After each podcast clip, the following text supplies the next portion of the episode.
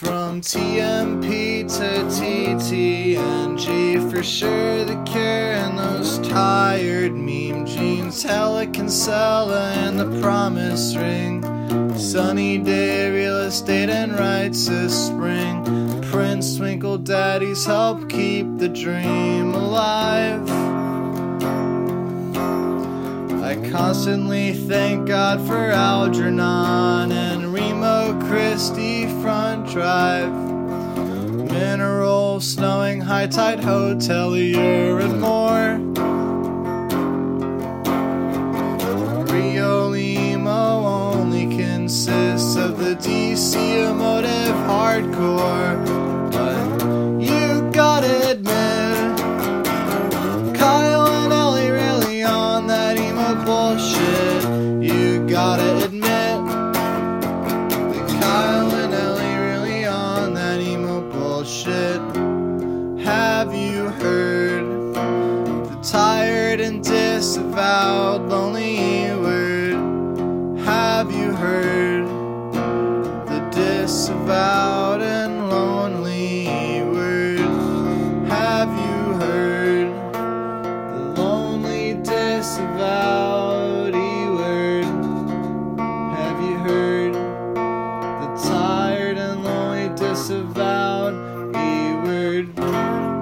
Let's, I think it's time to Yeah, it's time to start. Okay, we'll start right now. What's poppin', everyone? It's episode 46 of the E word. A random episode. Uh, we're throwing this in here because the list just came out like about a month ago. Uh, or yeah, about a month ago when this will come out. This is going to be the, the episode that we tackle the 100 greatest emo songs of all time list that appeared on Vulture.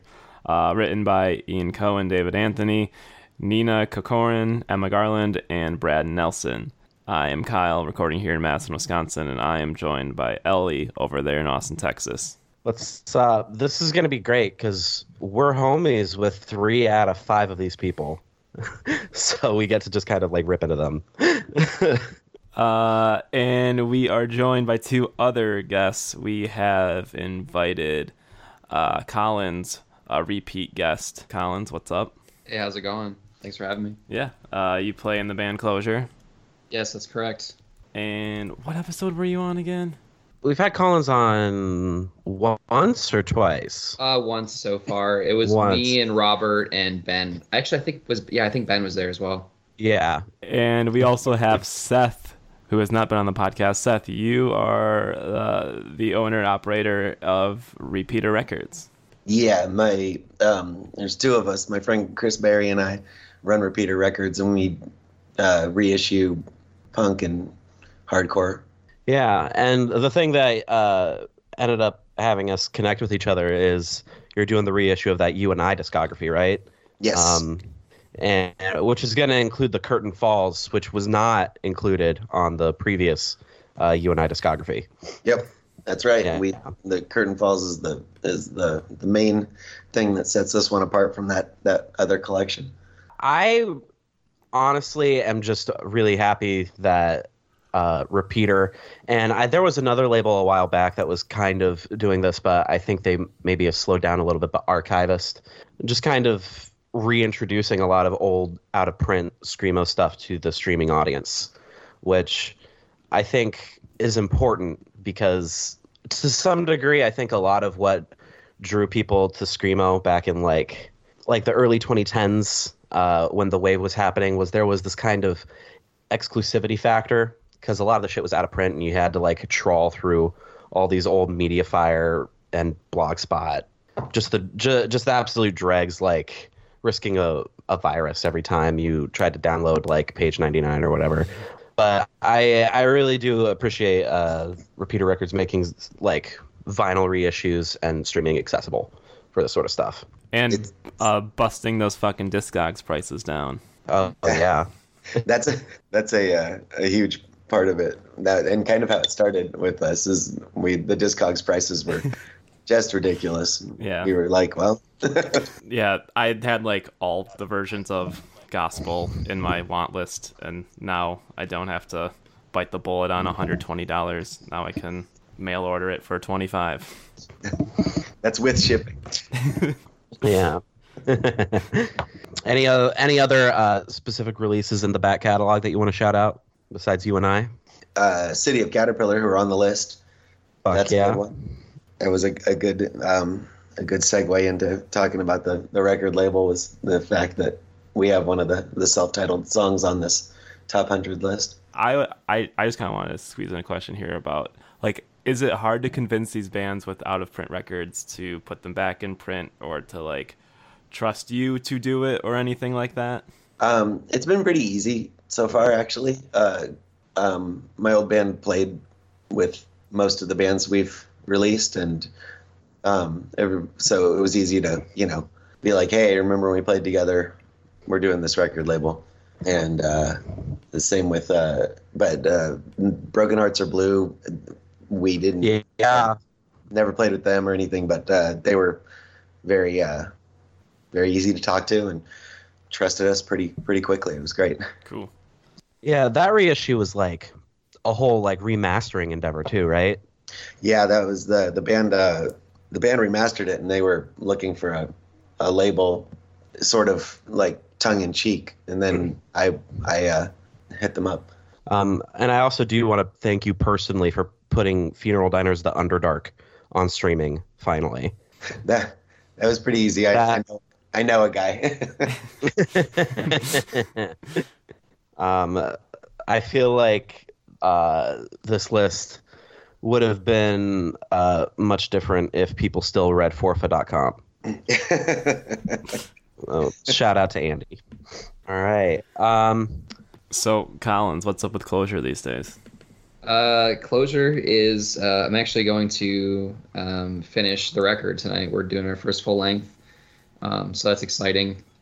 Um, I think it'll be out probably about mid-April. We're getting um, as soon as it's done recording, we're kind of just hitting the hitting the mixing and mastering process pretty hard because we um, are kind of uh, impatient to put it out. It's been a been a long time in the making, and I'm just super stoked about it. We have a couple uh, a couple tours coming up. We have uh, old. We're touring with Old Soul, um, a counterintuitive band. Um, they're really awesome, so we're really excited to be on the road with them. Um, playing with Grad Life, King of Heck, later in the month, which is going to be fun. It's always cool to be able to hang out with them. Um, I only get to see them like once in a while. And yeah, we're just been we've been busy with shows, been busy with writing the record. It's just been a really um, it's been a really hectic time, but it's been a lot of fun, and I'm really excited to get the to get the record out. Fuck yeah. Um, I think this is actually a really good group of people to discuss this list because Collins, who is in uh, newer wave, uh, twinklier, maybe more uh, pop oriented emo band. We also got Seth, who specializes in the older stuff, the more emotive hardcore driven stuff. And we have Kyle and I, who are just straight up nerds. And additionally, Seth is representing the West Coast. Yeah. We got Collins out in Syracuse, Kyle's Midwest, and I'm in Texas, the South. East Coast, West Coast, down South, Midwest. Nowadays, everybody knows how to get fresh. Did you plan that ahead of time? no, I just have atmosphere lyrics stuck in my head um, every moment of every day. Honestly, Um, I think this is the second also- time we've had someone from the West Coast, which is like a fucking shame. I plan like I want to plan an episode where we specifically talk about like West Coast, California, Bay Area specific uh, emo because like it's Yeah, so unrepresented on this podcast. It, it truly is, and it also is a scene that's like real close to my heart because uh, that there there was a lot of traveling to uh, California from Las Vegas uh, for shows Mhm. when I was I was coming up. So, um, yeah, I think right now it's just been Seth and Alex from Heavy Sacking, right? Yep. Yep. Well, Yeah. Shannon from Wake was still in bed, but that was Oh, that's true. Yeah. San Jose.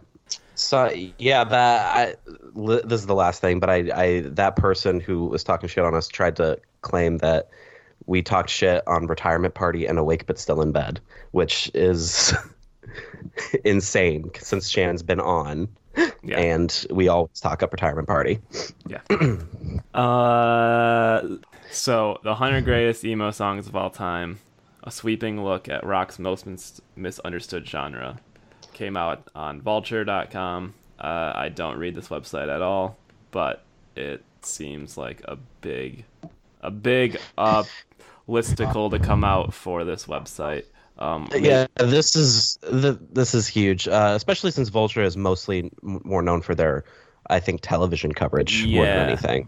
But it's it's really cool. This list has also been in the making since January 2019, as David Anthony pointed out Mhm. uh, when he was on. Um, and there's a couple. I, I I know a couple behind the scenes facts. Like for instance, Lil Peep was supposed to be on this list, um, but they they they like rejiggered the ordering and who was included something like 20 times in the lead up to to it coming out. I think Glass Beach was also on this list at one point. wow. Do we want to do we want to talk about this little intro bust, this essay up here at the beginning? I first off that Ian MacKaye quote. While I think they chose it because they wanted to like be kind of inflammatory, but that there's a little context left out of it that I think is kind of important to talk about. is after that after he said that quote that opens it up the the stupidest fucking thing I've heard in my entire life. Ian MacKaye on Emo Core in 1987. He went on to say after that that there was when was hardcore not emotional. That was like Right.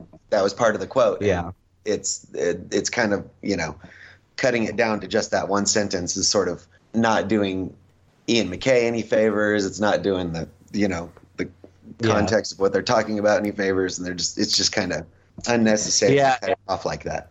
I think it, the they're they're doing it for like the juxtaposition between, you know, the fact that they're about to do the 100 greatest emo songs of all time, and one of the founders of the genre diss the term. Uh, but that's Well, yeah, I feel like of course, but but it just seems like it, it just it just you know they're just taking the quote and chopping it down to like prove their point instead of showing like a you know providing the whole quote. I was I, I that, yeah. that already it's like- that all rubbed me a little that rubbed me a little wrong. I, I understand where you're coming from, but I also think uh, part of it is just kind of like showing that like the disdain for the term and like kind of like the self-loathing for being involved in it has been uh, central to emo's DNA from the get-go. Um, I've also always appreciated that uh, Ian said that he, he was reading in his Thrasher the other day that apparently we are emo core. I still read Thrasher. Does any does anyone else here still read Thrasher? I don't anymore, but I found so I found so many bands from Thrasher when in the in the nineties. Yeah, they just uh, they just did an interview with Higher Power in the most recent issue because I have a subscription to Thrasher.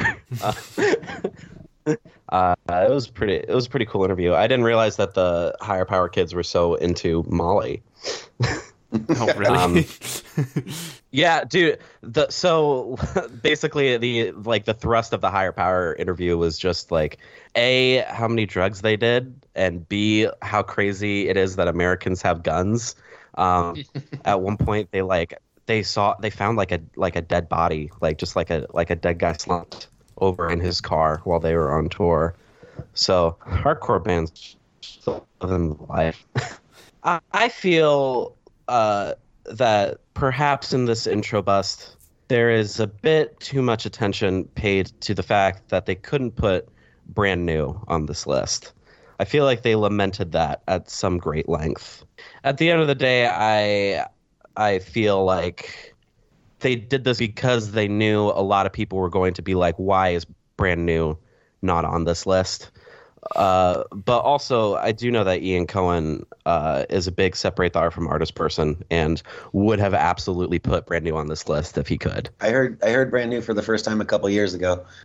Didn't really like it. Yeah, I'll be honest. I wasn't a huge fan either. I haven't listened to them in a long time, but I, I don't remember. I remember everybody really enjoying it, uh, you know, in high school and whatnot. But I just never really, never really clicked for me. Yeah, they were a big deal for me uh, for a long time. I think they were for a lot of I think- people, which is like what it's so difficult about the whole like situation for. I mean, most everybody is that it's like kind of One of- unfortunate to have to like let that go. One of the very first uh, episodes we ever did, we actually kind of discussed the brand new thing at length because it was breaking Yep. at the time. And go back and listen to that episode, you can actually hear me starting to cry a little bit talking about it. That's the that's the essence of emo, I think. I'm surprised that there isn't any of those brand new adjacent circle bands on this list because there's no No Manchester, Kev no, Dev, Kevin no Devine. Manch- yeah, Yeah, no bad books. But I think the the reason for that is because I personally would consider those bands much more solidly indie rock, like not even really emo course. adjacent. of course. Yeah, Well, that didn't Um, stop them with a few other things. I know. that is true. Kyle, do you agree with this statement? Cloud Nothing's 2012 album Attack on Memory sounded like a Steve Albini produced Get Up Kids. Mm, Never heard Get Up Kids in their music. Um, Yeah. Also, Steve Albini on record from Cloud or from, from Cloud Nothing's record about producing that album was him not talking in the studio, playing Scrabble on his iPad and pressing record. That's a classic Steve Albini quote. It's weird because I've seen a lot of these takes in this pre-write up on Twitter from like Ian Cohen, like him Yeah, him talking about like guitar rock dying and like cloud nothings. Yeah i think this is a good uh preamble to this list.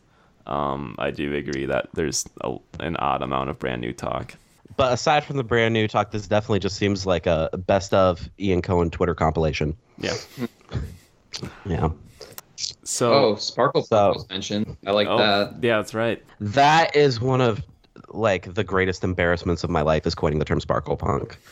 um, probably, uh, probably that, and the fact that when I first heard the term vape pen, I thought it was bape pen, as in like a pen produced by the streetwear Bathing Ape. Um, those those are two of my biggest personal fumbles, I think. All right, uh, do, do we want to get into it? yeah we're in i don't think we mentioned this but we're gonna go 100 through 1 so we start off with number 100 which is forest with tamago tamago from their 2016 album Never heard them. Well, um, I appreciate that they're throwing in some international diversity on this list right off the bat. mm-hmm In fact, that's kind of like acknowledged in the write up here China's Chinese football and Japan's falls.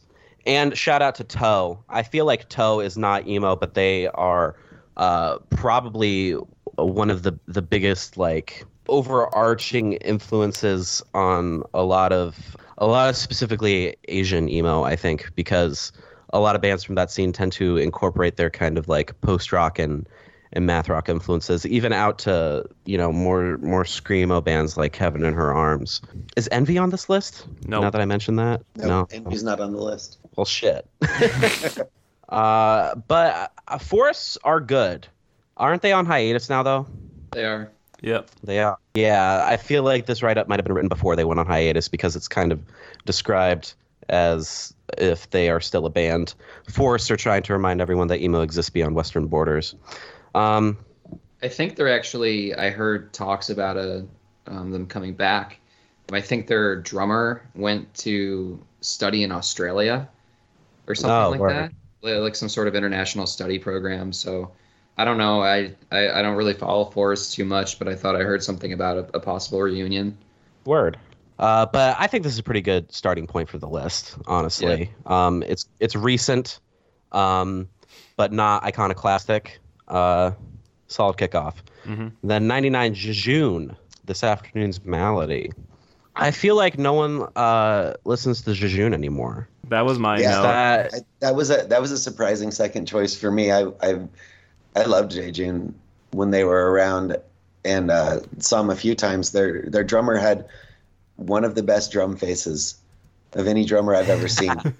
and if you can, yeah, find a video of the drummer playing, it's it is spectacular. This band's Um, not on spotify I mean, I just- which is interesting it, no, and it's it's real upsetting um, because I do think actually like if the kids were able to rediscover Jejune um, now, they'd probably be really into it because Mhm. there's a lot of like the jangle pop thing going on. yeah I I feel like Johnny Marr's influence on guitar work is not as much of an influence on emo as people like to make it out to be, but I actually do hear it in Jejune.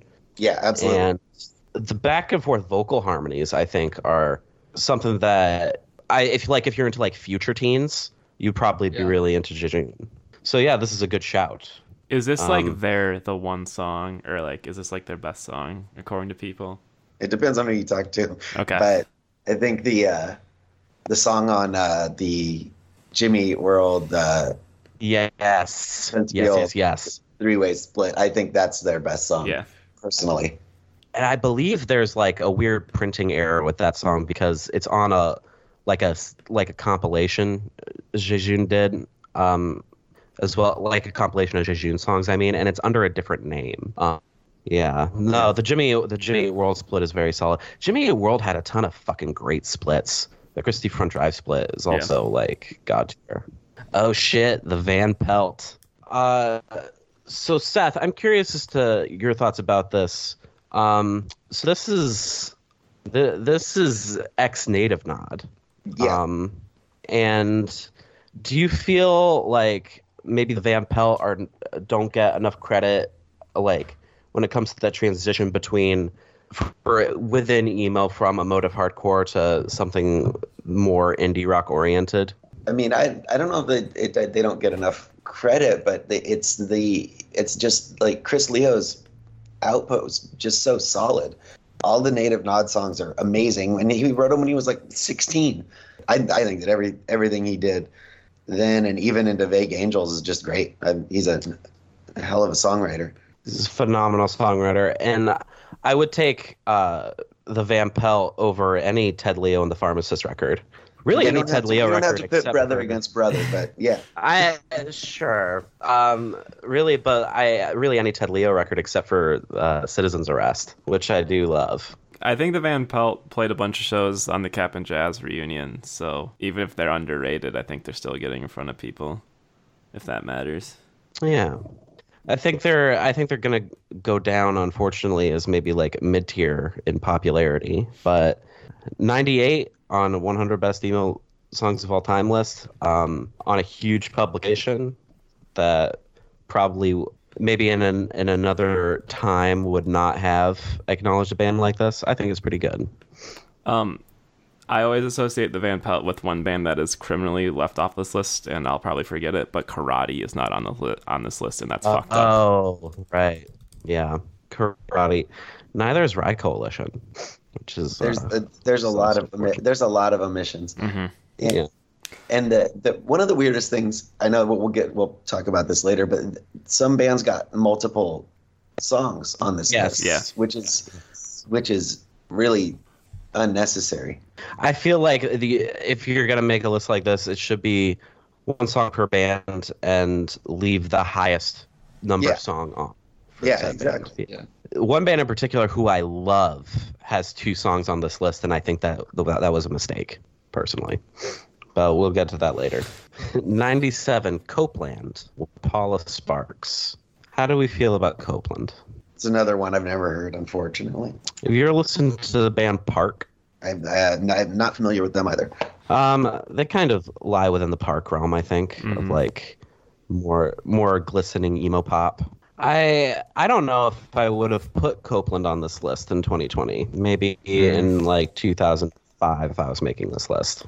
Yeah, I Um, personally like really dig this. It's like emo poppy, like the the beginnings of it. I feel like like the like the falsetto and the vocals and and like this. Oh, for sure. Whatnot. I think for for me, like I mean, you know, like where my where my tastes lie, but um, I think that this stuff is kind of I think that this stuff is sick, and I think it was super important, and so especially getting later down the list with bands like Panic and MCR and stuff. I feel like this stuff kind of started to like pave the way for emo pop. I once got it wrote a tweet making fun of people specifically that like bands like this that were like dudes in 2011 were starting blog spots because they had the thought what happened to the format in Copeland because like Shout out to the format Because- together. because mm-hmm. like that there was that specific time of like Copeland and the format and I'm gonna throw in a band like Limbeck and it was like all these like emo like emo adjacent indie like not on major label type of bands that were that like all broke up around the same time and like the same like thousand people just kept remembering them like three years later and like tried to write about them and stuff Um, I do. I do want to uh, specify that I I actually very much enjoy Copeland. Um, but I is uh, I believe Aaron Marsh wrote um, the final song on "They're Only Chasing Safety" by Underoath. He wrote the lyrics to that, um, and which is why that song in particular is very like faith y, more like very Christian. Right. Um, so early early shout out on this list to the Christian emo contingent. Um, They didn't have road, they seems- didn't have roadside monument. is uh is further seems forever on here? I don't know. They're remember. shouted out in the intro. Yeah, they, they didn't they didn't quite make it. I think I might have picked Further Seems Forever over Copeland, but that's just me. Um, 96 Panic at the Disco. Lying is the most fun a girl can have without taking her clothes off. Um, which I feel like this song title uh, could be construed as misogynist. Um, it's a quote from the movie Closer. It's followed up by the second half of the quote, uh, the song, But It's Better If You Do. Hey, Collins, Yes. talk about Panic at the Disco because I know you got feelings. I love Panic at the Disco. I think that Brendon Urie is one of the one of the best uh, vocalists of the genre of all time, if not probably the most talented and consistent vocalist um, of the genre. Um, and honestly, I would say like the past like couple, at least couple decades for me. I just think that his live performance is so impressive. His range is incredible his improvement over the years is insane too. Like it- it's pretty rare to see a, um, especially a vocalist improve over like you know the years. Um, Brendon Urie started when he was, I think, like the band was super young. I think they were like 16 when they got signed to like to Fall Out Boy's record or record Uh, label. to Decaydance, to Decaydance, Yeah. yeah. Yeah, so they started out and he was young, which is understandable that his vocal his vocal performance might not be super consistent and whatnot. But I mean, the fact that he's still going today and and has improved so much is it's it's extremely impressive to me. He's always been a huge influence in terms of vocals. I think like as a band, Panic has my favorite like aesthetic, like the Cirque du Soleil, like Moulin Rouge sort of like weird um, almost like steampunky aesthetic, I think was like super important for them for the first record. I like that each record has like a sort of um, concept to it. Um, they're very consistent thematically, which I I love in, in terms of uh, you know full lengths, especially with bands like My Chem and stuff like that. I think I think Panic did a really good job. Um, I wish Brendon would have killed it. like I wish he would have just done solo stuff um, preferably after the fourth record. I think. It's weird. I feel almost like Panic at the Disco, um, the material they're putting out now would be more, even more popular if Brendon was selling himself as a solo artist because that, that is what yeah, it I is agree. at this point. I Yeah. completely agree. It's it's just, and I, I don't think that bands um, owe it to anybody to sound son to son, remain sonically similar to their old stuff. I like when bands grow, and I like when bands sound completely different. That's why I love AFI. Um, they're one of my favorite bands, and they each record changes almost completely. You know, you'd, you'd be hard pressed to find an AFI record unless you're talking the the mid '90s stuff that sounds the same. So I don't think that, that Panic owes it to them to anybody to to to sound the same. But I do think that right now it's so dramatically different that it should just be a Brendon Urie like Brendon Urie, and I think that it would do a lot better if it was if it wasn't Panic at the Disco because Panic at the Disco you hear and, and you're like oh that's the you know that's the Groom's Bride as a horror band or whatever right? Like that's the Chime Door band. And it, it's just it hasn't really been the same um, for a long time. But I, I think that they're one of the the the best emo pop bands like ever. Um, I, I I would it, it's hard. I I personally just like I'm so I have I have just stopped caring about like oh it's just technically true emo sort of thing i'll say it like panic at the disco was integral to the to the genre and i don't care if you think they're emo or not but i think that they're an amazing band regardless of what you want to categorize them as Word.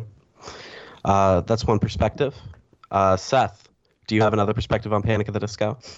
Um, I they're a band I don't really have an opinion on. I think that I think that yeah, they, I I do think that they're important for that like that wave of of kind of pop punk emo stuff. Yeah. And I I I think it's I think that one record's really funny where they obviously heard the band for the first time and then started like wearing hats and stuff. That was that's about all I got on Panic at the Disco. Word. And Kyle, third perspective on Panic at the Disco. I think more specifically on the song, I think it's kind of a bold pick. I think you could easily put a bigger hit. Uh, no other opinion. I, I like yeah, this one. I I don't think I would have picked this song. I would have picked "Build God, Then We'll Talk." yeah, um, it ha- does a better job of like uh, incorporating like the baroque and cabaret influences into Mhm. more of an overarching emo pop song structure. But I do think Panic at the Disco uh, deserves a spot on this list in so much as uh, a fever you can't sweat out really represents like the end point of hardcore's influence on emo pop because uh, aside from Brendon really loving uh, Every Time I Die, uh, Panic at the Disco was one of the first emo pop bands that didn't really come from any sort of uh, DIY background. As David Anthony points out here, and as I pointed out in my piece on this record, they probably are one of the best candidates for like the industry plant accusation because they just had a lot of help right from the get go. Um, but I do I do really love this record. I think as just like pop songwriting, it really shines. I think I think it is uh, historically important to put it here. And that's my take. Ninety five dads shit twins. Hell I yeah! can't believe I can't believe Dads is on here. because I you heard like they were assholes at. No, I like I like dads. It's just to me, it's just funny that it's just like there was this whole fuck dads thing for so long that was I don't know if it was unfounded or not. I wasn't really involved in emo in 2012. I only got the story from Austin from camping in Alaska, and I don't think Austin is the most like unbiased person when it comes to talking about dads. I just think that it's funny that they're on here. I think I, I do think they're a great band though. I think that this I think this song in particular like got a lot of people into into the genre. Yeah, half the thrust of the fuck dads train was because dads were the top of the fucking heap for emo revival, like Mhm. at this time. Maybe second only to Algernon. And I I believe after this their place kind of got usurped by the world is a beautiful place. Dads were fucking huge. Mm-hmm. This is their best song, I think. So this is a this is a good pick. I mean, leave it to like DIY emo kids to like hate on a new band that is popular. I don't think the hate started until like 2015 ish. I mean, like the hate, as in like Uh, the fuck dads coming with an accusation here and there. not on our email, but I definitely remember this era. Uh, there was some shit talk about them, like in the punknews.org comment sections for sure. Okay. Yeah. I didn't know about I didn't know about any of that drama at all. I thought they were a good band. Yeah, they're they're a good band. I saw them once with Tiger's Jaw and Touche Amore, and they fucking killed it. They did not, however, play this song, so That's a, that's could have been a better show. Yeah. Yeah. Ooh, shit. 94 Evergreen, a couple curled up pictures. This is the this is the more emotive hardcore Evergreen. There was a different one uh, that was like more Midwesty, but this is I in my opinion uh, the better Evergreen. Nina Corcoran put this one on the list and she is throughout this list a champion of some of the more underrepresented uh, emotive hardcore bands throughout the 90s this is a this is a great band and a great song. Yeah, I'm a huge Evergreen fan, and if anybody in the band is listening to this and wants to put out a discography on Repeater Records, get in touch. Hell That's yeah. this is semi obscure, right? Like you would have to dig to find this band. yeah, A little bit, yeah. yeah. They're they're really Um, really great. I, they every everything they put out is is amazing, and that rec that LP they put out is really hard to find, and just a an amazing record. and they the hated were really great too.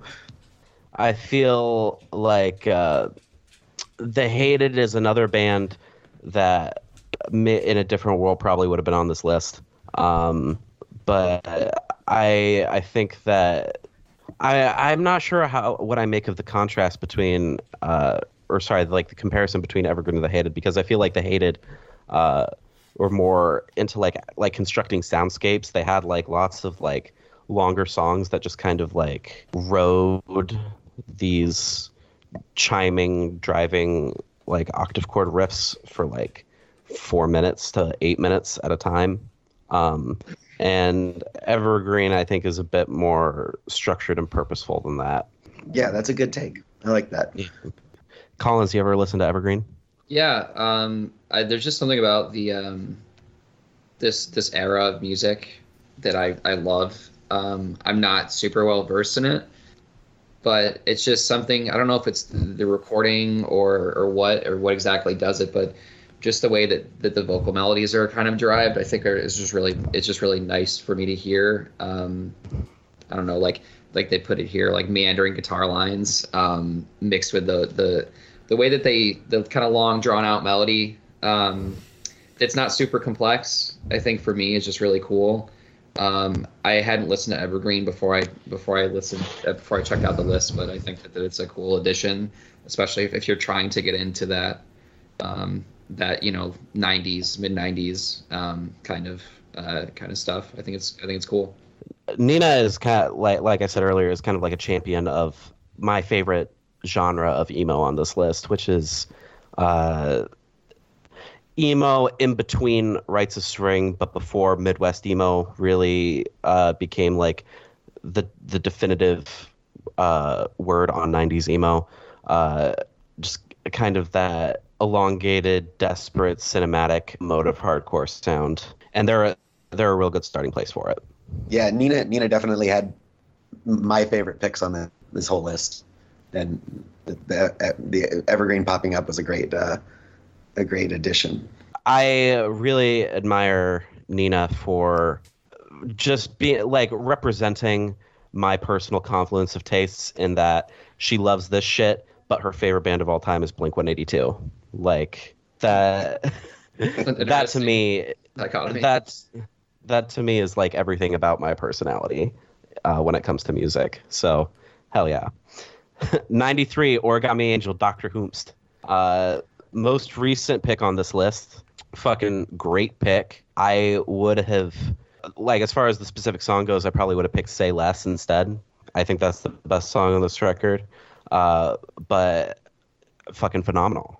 Phenomenal song, phenomenal band, phenomenal people. Is it too early? Is the question though? I think if you're gonna put more recent songs on this list, you have to like within the last two years, you have to hedge your bets and put them a bit lower. Yeah, and I also think that Origami Angels is totally a fitting band for that wave to put on here. If if any if anyone is gonna represent the current wave of emo on this list, I'm glad it's Origami Angel. And congrats on them on the recent signing to Counterintuitive. That's Yeah. that's huge. Seth, you ever listen to Origami Angel? I haven't heard them yet. No, I'm there's a there's a few bands on here that I need to check out.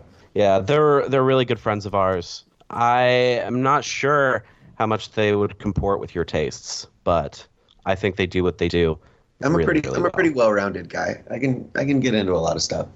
I, I just mentioned that because there's like this, uh, as David points out, vocal melodies ripped from classic Fallout Boy records, um, which I actually d- didn't really hear until until he said that, but it's totally there. Uh, 92, Crash of Rhinos. I've hardly listened Does to that- this band. Does, They're good. Does I like everyone? th- yeah. I don't really would like- everyone call them emo? Uh, they're more pop punk, but they're great. I mean, I definitely hear like the the revival kind of sound, like the hectic, like heavier, yelly vocal sort of thing. Yeah. I, I never really listened to this band a ton. It's hon- honestly. I feel like it would have been this band or this town needs guns in this spot. Look, kind of, kind of represent uh, British emo of this era. Um, and I think Crash of Rhinos is a bit more traditionally emo than TTNG. hmm Yeah, I don't know if I would have agreed with TTNG on the list as, as awesome as they are. I don't, I don't know if it would really have fit. I, I never really considered them emo. They have more math rock in your estimation. Yeah, definitely. I think just in in especially like the the uh vocal delivery and then the obviously the mathiness of the of the um of the guitar work. It's definitely way more reminiscent of, of most math rock to me than it is emo. And Yeah. lyrically lyrically too, I think. I don't really know if it's super lyrically they're super emo. Uh, I enjoyed the shout out to the drummer because Crash Rhinos has one of the best fucking drummers uh, of this era for sure, along with Dad's. Yeah, dad didn't the dad's drummer also do the vocals too? I think that's Yeah, I was gonna Yeah. say Yes. Crash of Rhino's drummer doesn't sing at the same time. Um, 91, Ethel Meserve. This band never, ever gets the credit they deserve. And I am so beyond happy to see them on this list. Uh, Nina, again, says what I was going to say by pointing out that they influenced Saetia, um, which is true. If I had to like describe Saetia sound, it would probably be a combination of Ethel Meserve and Anasarka. The, the, this is one of one of the bands that is most responsible for kind of the math rock wing of emo. They did it without ever sacrificing like the passion or intensity. And I I've always been a huge fan of them uh, from the first time that I heard them, like many many years ago, and I was pleasantly surprised to see them here. Yeah, I was too. I, I thought that was a, a good pick. It you can trace like a sonic connection between them and all the way to you know the like newer waves of emo, and it's uh they're they're very underrated, and it's good they made the list. Yeah, this is like super reminiscent of just like what I think of as emo, like the the yelly kind of vocals, the especially the lead guitar for some reason on this song, just like it's so reminiscent of what I think of as as the you know kind of epitome of the genre, which is cool. I like this band. Hell yeah. Sounds more timeless than some of bands from this era that sound kind of more dated. This one, for some reason, I think it's just because you can trace it to what's going on now. It sounds timeless. Yeah, absolutely. So number ninety is a pick that I don't think I agree with at Yeah. all. Yeah, shake my head. SMH. Yeah. SMDH, SMDH.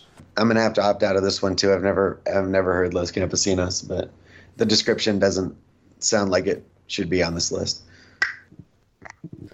I think if you're gonna Um, put this on your list, you need to argue for it, and I don't think the the write up argues enough why There's it a, there's there's enough good emo songs that you shouldn't have to argue to put one on this list. That's True. Yes. Uh, the- so it says they they self-proclaimed that they're the UK's first and only emo band, which what the fuck? Um, That's a bold statement.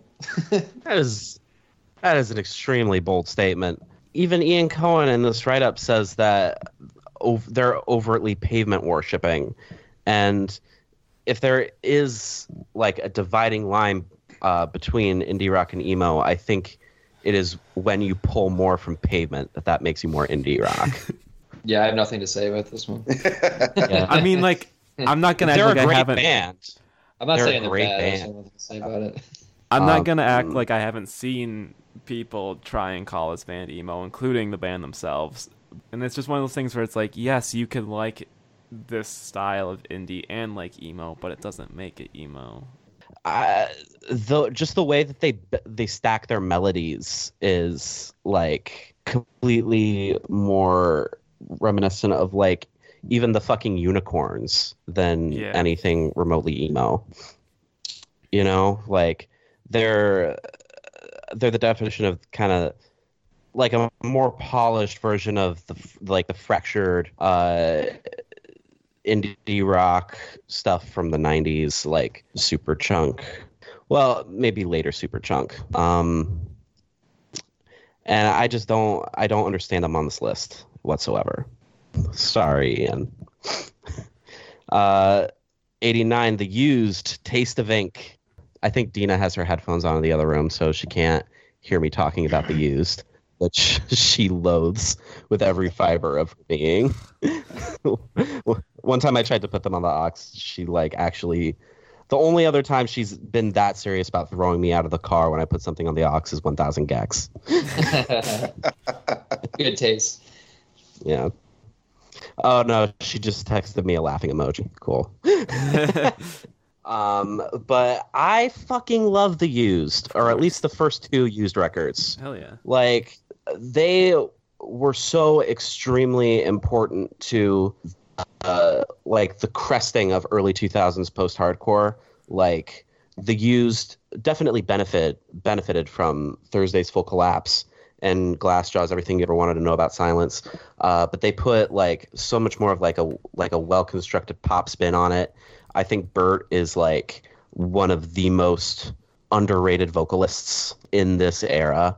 He has such a powerful scream. He actually has like a pretty shocking ability to hit high notes. As far as emo goes, he is like one of the most emotionally bulimic frontmen I have ever seen in my life. Like you can listen to live recordings of them in this era, and he's singing so hard that he actually like would vomit on stage. Th- this th- this band just to me represents like uh, you know like I I'm not from Utah, but growing up I spent a lot of time there because that's where my grandparents lived. Kids who are into alternative culture in Utah dive into it so hard. It's not exactly all rural, but there just the kind of is like a, a glass ceiling on getting out of shitty white trash life, especially if you're someone like Bert who struggled with addiction to meth and alcoholism. And it, I, I don't know. I find I find a lot to admire about the used ascent to popularity. Yeah, That's- I think it that's- a really great time in the in the genre. They just started, you know, with them and, and My Chem releasing their first record around the same time. I think 2002 ish, and this just started the ascent to like, I feel like the last big like rock and roll bands. Oh yeah, I think now like you have bands that are bands, I guess, that have like guitars and stuff in them and drums, but they're not really like rock and roll bands. I feel like that they use in My Chem and and so on were really the last kind of like, big rock and roll bands, which is which is great that they started, you know. it's weird to think about My Chemical Romance's ascent like being uh, inextricable from the used and how much that that band boosted them. Um, just how the friendship like helped both of their careers, uh, even until there was that weird falling out between them. But I I really I think the used represent kind of uh, they they were a band for a, a contingent of people who felt alienated from the macho posturing of nu metal, but still wanted something more heavy and raw than like the Strokes or whatever garage rock revival was happening at that time. Who wanted like the vulnerability and catchiness of pop punk without all the all the weird baggage that came with it. And so I, I'm always going to appreciate the used for filling that space. Yeah, so I was 11 when this shit came out, and I was kind of afraid by the used because they didn't try and hide anything. It seemed like they were all like putting it out there in their image and their lyrics. I mean, they had a song called "Box of Sharp Objects." I was like, I'm not fucking listening to that. But the That's- song That's was my favorite song of theirs. yeah, yeah, but like now I think this shit is like, um, like the songwriting there is a lot more complex than like I don't know, just power chords and stuff, and like song structure is really interesting Yeah. too. layered. The bass melodies Yeah. like are like actually like sophisticated counterpoints, and the drumming is incredible. And credit to John Feldmann for the way that he produced the drums on this album because like you hit, you feel every hit in your Mhm. bones. Like it actually sounds like you're inside a giant room with the used playing around you. So yeah, um, lots of love for the used. Hey Seth, Yeah. how do you feel about the used? Oh, I've I've never heard them. It's another one of the one of my blind spots on this list. they're worth listening to because uh, famously Bert McCracken was uh, heavily influenced by um, Blake Donner, who was a kid who was like and really into like the hardline and Hare Krishna scenes in Utah. Like I said, like when you're into alternative culture in Utah, you just dive into it. And at one point, he was giving up all his material possessions, you know, to become Krishna, and handed Bert a box with Converge, Sunny Day Real Estate, uh, and Ink and Dagger in it. And you can definitely hear all those influences on this record, just kind of like in a more polished way. That's pretty. I, I didn't know about the uh, the Monster Crew connection. That's pretty great. Oh yeah, yeah, yeah, yeah. what does the phrase "grocery dividers" mean to you?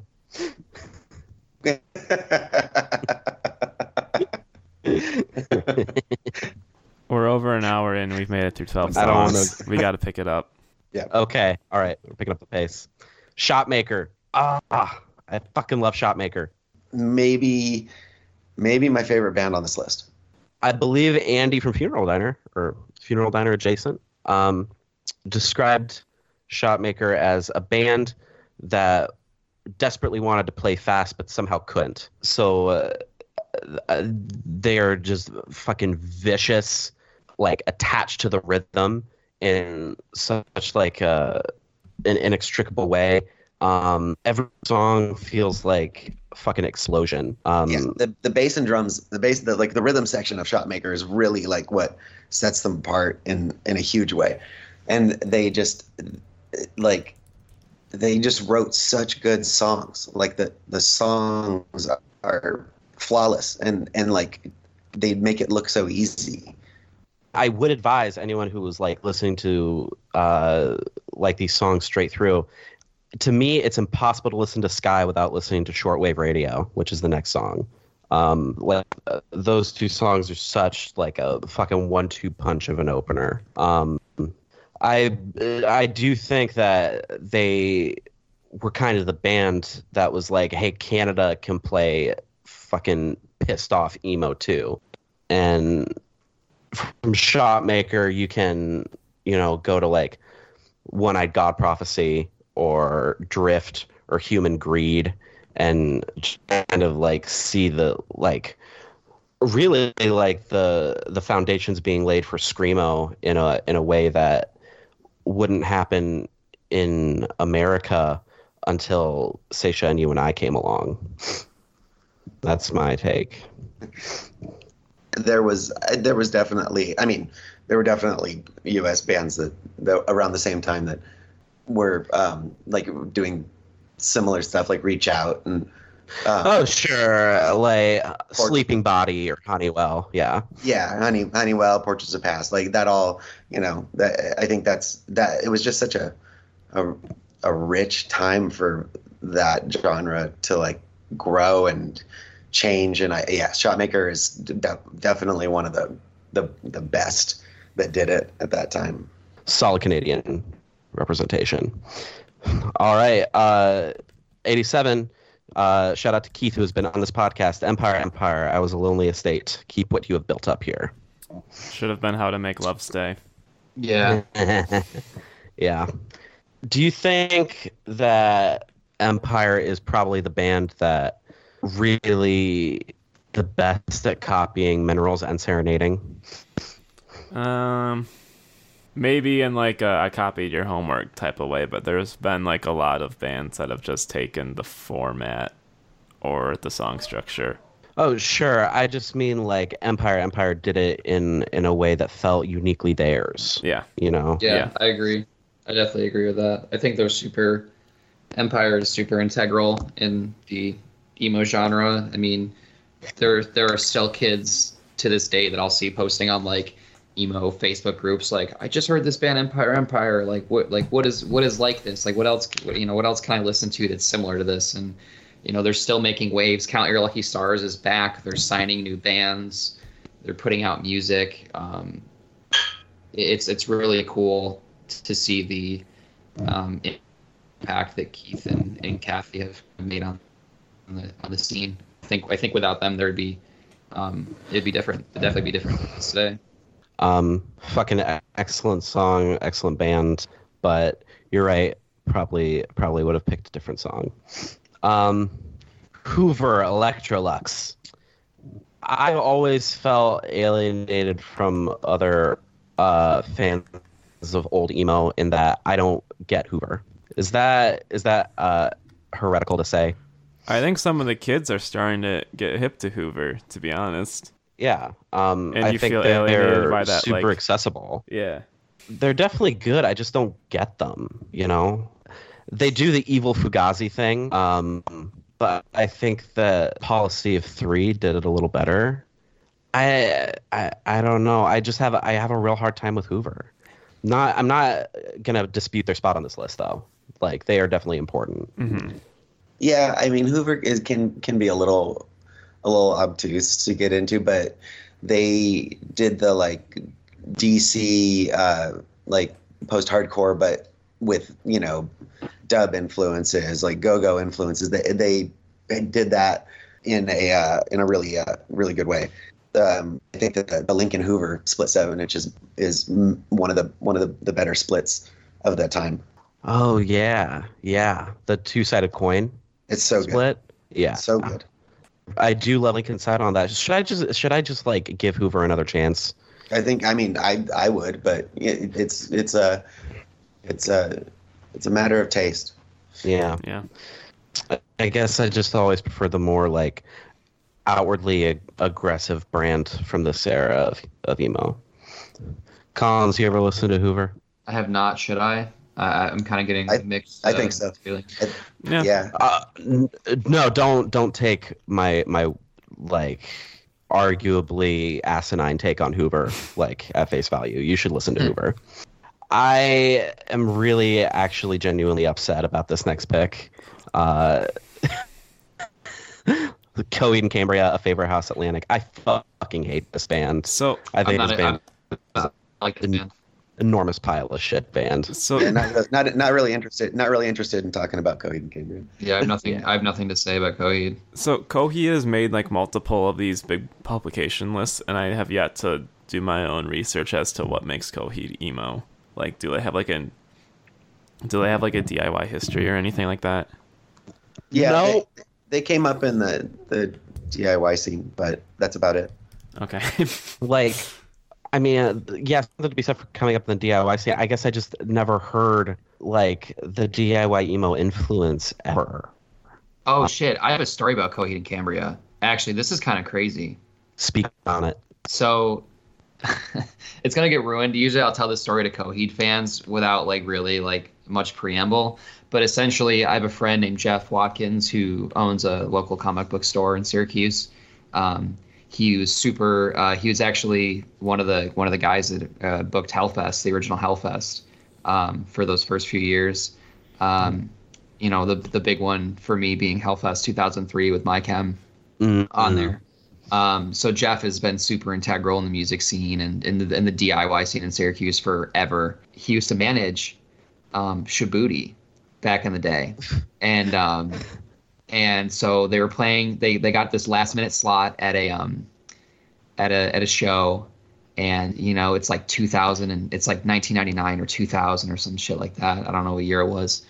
Um, but it was around the time where like you know the like the the the cliche like there's a there's a studio rapper a label rep in the audience and he's like I like that band like you got Moxie kid and uh, so he went up he went up to Jeff and was like this band Shabuti's pretty fucking good and Jeff was like yeah I'm actually their manager you know like you know we've been working on a lot of stuff you know we're excited and this and that and he's like he's like, I want to sign him to my label. He's like, cool, cool. He's like, but the name's got to fucking go. Shabuti, what the fuck is that shit? And then they, you know, then they became Coheed and Cambria.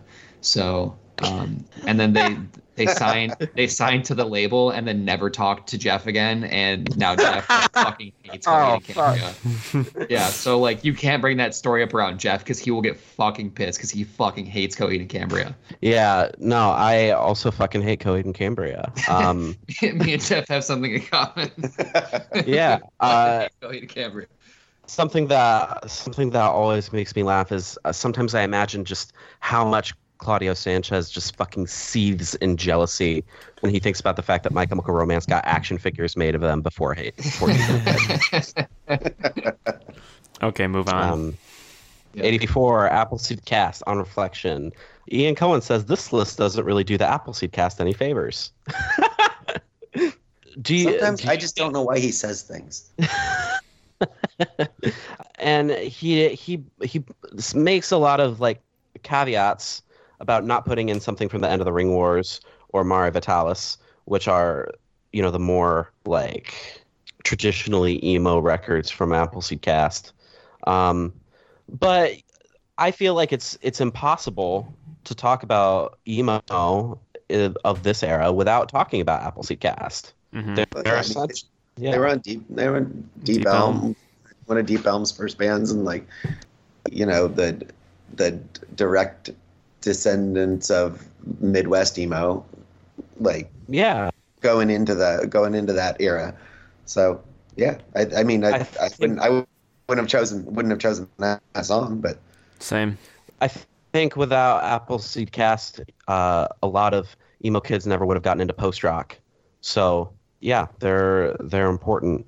But yeah, no, I don't think I would have I would have chosen this song. Um, and I would have I would have gone with one of the safer picks. uh, 83 Swing Kids Blue Note, perfect fucking band, perfect fucking song. Truly the only Justin Pearson band that belongs on this list uh, kind of in in a, in the same way that without Appleseed Cast, a lot of kids would have gotten into post rock. I think without Swing Kids, um, a lot of emo fans would have never gotten into grind and power violence, or just generally like. Or dyeing your hair black. Oh, that that fucking that that hairstyle uh, that looks like you got like the shot in shotgun, the back of the shotgun head blast, yeah, the shotgun blast hairstyle. Yeah. That's it. Um, I think Justin Pearson uh, maybe gets slightly more credit than he should. I think 18 Visions also deserves a lot of credit uh, for for Scene Hair. You're not about 18 Visions. I'm not about to. I'm not about to discuss 18 Visions, their contributions to scene hair. No, I I would someday love to write a book about the history of Scene Hair personally, but yeah, fuck yeah, Swing Kids, fuck yeah, 31G. Um, and I appreciate the shouts out to Blood Brothers, plot to blow up the Eiffel Tower here. Swing Kids are not sassy, but po- like the band that came right after Swing Kids, Crimson Curse, I think uh, really helped invent sass. Uh, I'm always going to appreciate like a sass representation. the Swing Kids Seven Inches is another one of the my like f- favorite additions to this list. That that San Diego that San Diego scene was just so Vibrant. at that time. Just Yeah. like everything coming out was the three one all yeah three one G and GSL. Like it was just it's great. And uh, Swing Kids was this uh, that seven inch was just like perfect. And the, the split with Spanakorzo, Yeah. amazing stuff. Want to hear a funny story that may or may not be true? I, I I'm just taking Justin Pearson's word for it because it was in his autobiography. But the band Circle Takes the Square really wanted to get signed to 31G, and the way they went about this was in order to get Justin Pierce's attention, they lit a bag of dog shit on fire on his porch, and then he chased them in his van like halfway down the fucking highway uh, before giving up. So. that might not have been Circle Takes the Square that did that. It could have just been somebody, you know, playing a prank on Justin. Yeah, he did. He he did say it was Circle Takes the Square in the book, but you know, there since he never caught up to that, there's a chance it might not have been Circle Takes the Square. Um, but there's your Atlanta San Diego connection. I need to butt Boys in one one more time to yell at y'all. We are on pace for like a five hour episode with no exaggeration. If we go at this pace, so like I'm talking like a minute tops f- to get through the last eighty, unless we want to do like break this in half. Um, I'd be okay with breaking it in half. breaking it in half. Uh, when when will That's you guys the- be down to do the other half of the episode though? I mean, I'm around.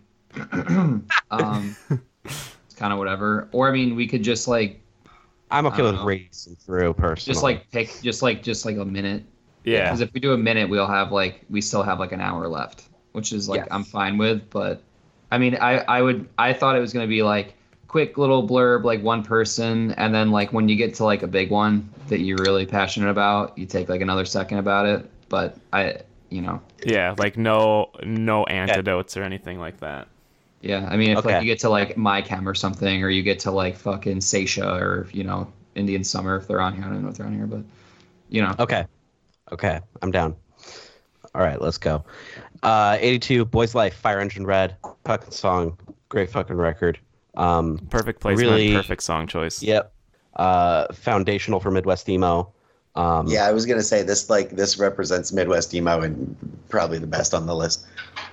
there's definitely an argument to be made that Boys Life were one of like three bands that really invented uh, that that style of Midwest emo, um, along with like Christie Front Drive, uh, Summit Story Mountain.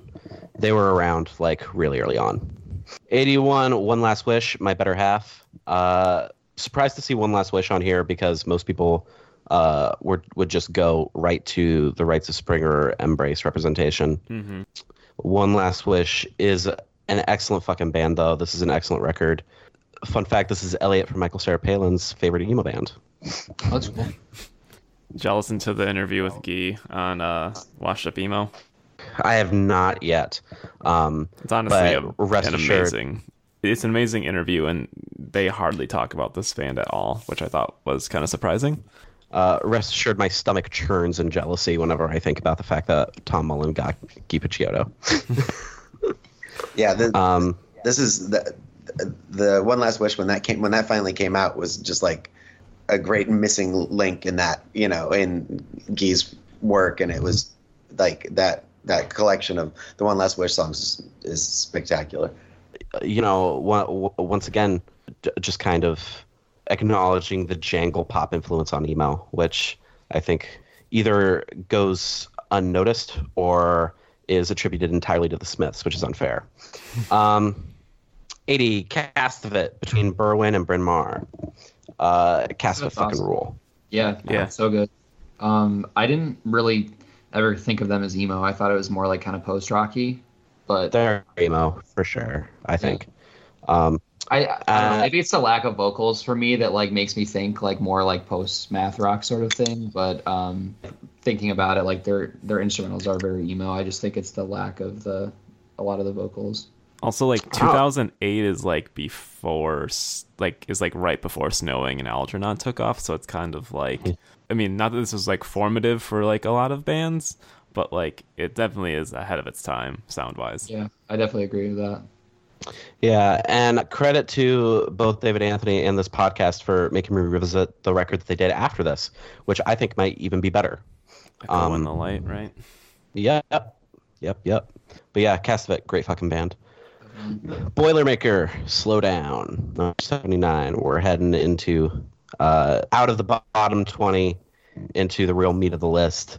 Um, this this section shuts out Pinback as like emo, which I don't think I agree with. That's not okay. Yeah, and also the Pinback was they weren't contemporary with Drive Like Jehu and Honeywell and Boilermaker. I don't. I, yeah, that was yeah. an interesting choice. Um, but Boilermaker are very good. Uh, am I crazy for always hearing like a grunge influence in their sound? no, I think I think it's definitely in there. There and Boilermaker was another one that I was like very surprised to see on the list and very happy to see on the list. Yeah, That they're not, another San Diego, another great San Diego band that doesn't get the credit they're due. absolutely, absolutely. Um, and they, they always reminded me as le- of like uh, San Diego's answer to like later Quicksand. Actually, I can ki- I can kind of hear it in like the vocals and the way the riffs are constructed. Didn't we argue? 78. Or didn't you Sorry, and uh, Lauren ar- argue about Boilermaker on the first or on the episode zero? I think Lauren was arguing that, that that he didn't hear the grunge. I've been harping on the grunge influence in Boilermaker for fucking years. Okay. Um, yeah.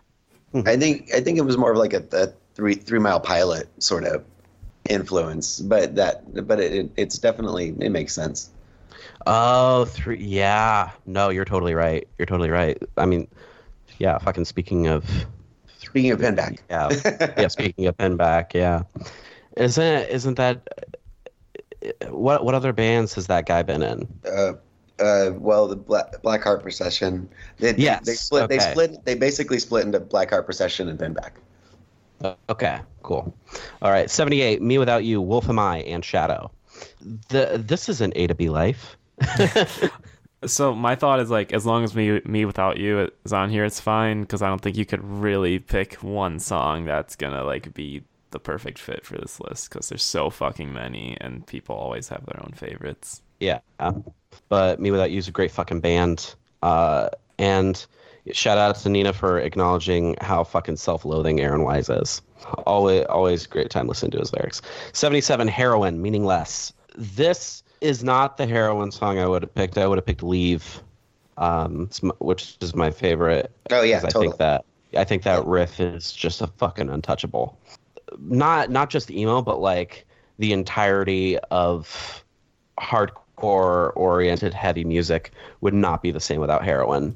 One of the reasons I love this band so much is because they were one of the first true screamo or emo shirts that I ever got. Um, and people always ask me, "Why do you have a shirt that just says fucking heroin on it, you weirdo?" yeah, fucking fantastic band. Like they're they're like one of my five uh, desert island emo bands for sure, unquestionably. Do you think Um, do you think they should be higher on the list? Uh, given what else is on the list and kind of like the goals they were going for, I don't know. Yeah. Um, and they are like absolutely. Um, I feel like that they might have even just been put on this list like for their influence more than anything else Yeah. uh, which is which is fair. But le- let me tell you something. Like, if you're a fan of like songs that sound like they're barely being held together, um, like they could just fall apart at any fucking moment, but somehow they manage to get themselves to the end through sheer force of will and emotion, heroin's up your alley. 76, Penfold, I'll Take You Everywhere. Penfold's uh, resuscitation and popularity is both one of the most baffling and the most heartwarming things about uh, emo kids discovering 90s emo bands.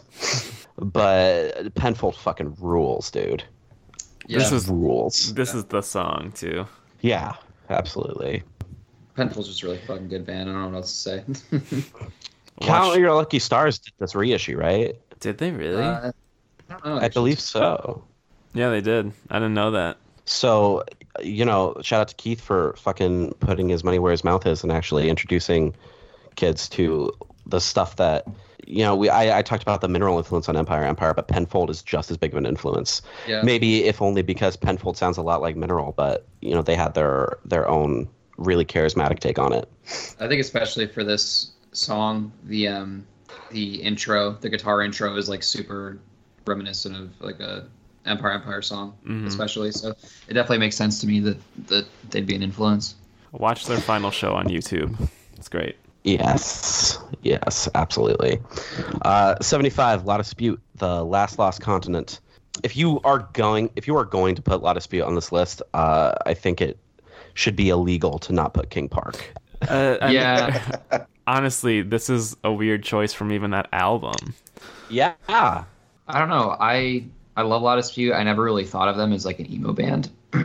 I, I thought they were more like a kind of post-hardcore sort of thing. I, I didn't really know how to peg them genre-wise. I, I couldn't really ever pick a song by La Dispute. I think that they're full record. Like I think you have to listen front to back on a record for them to really like get the full experience. They are screamo kids though. Like they were in Line of the North. Yeah. Mm. Okay. Oh. Fair play.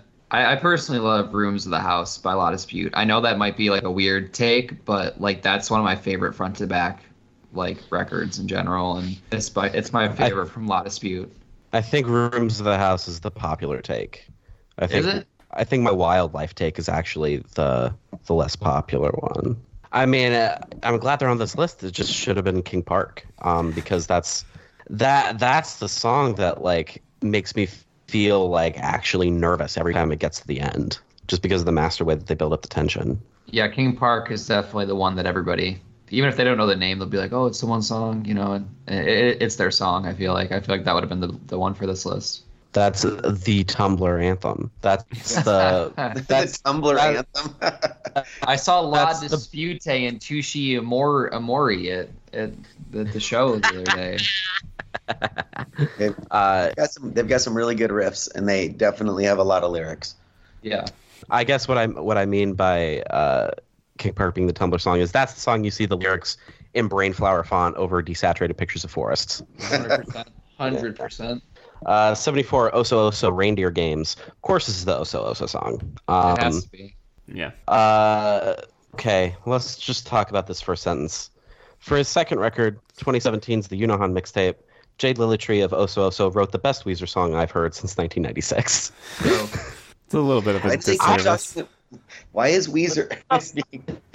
But it doesn't even sound like Weezer. It like it sounds like like sounds like Death Cab. I think. I don't even know. I, I I think that what I like about Oso Oso is it just sounds it's just different from what a lot of people are doing in the genre nowadays. I think Jade is probably the best songwriter in the scene right now by a lot.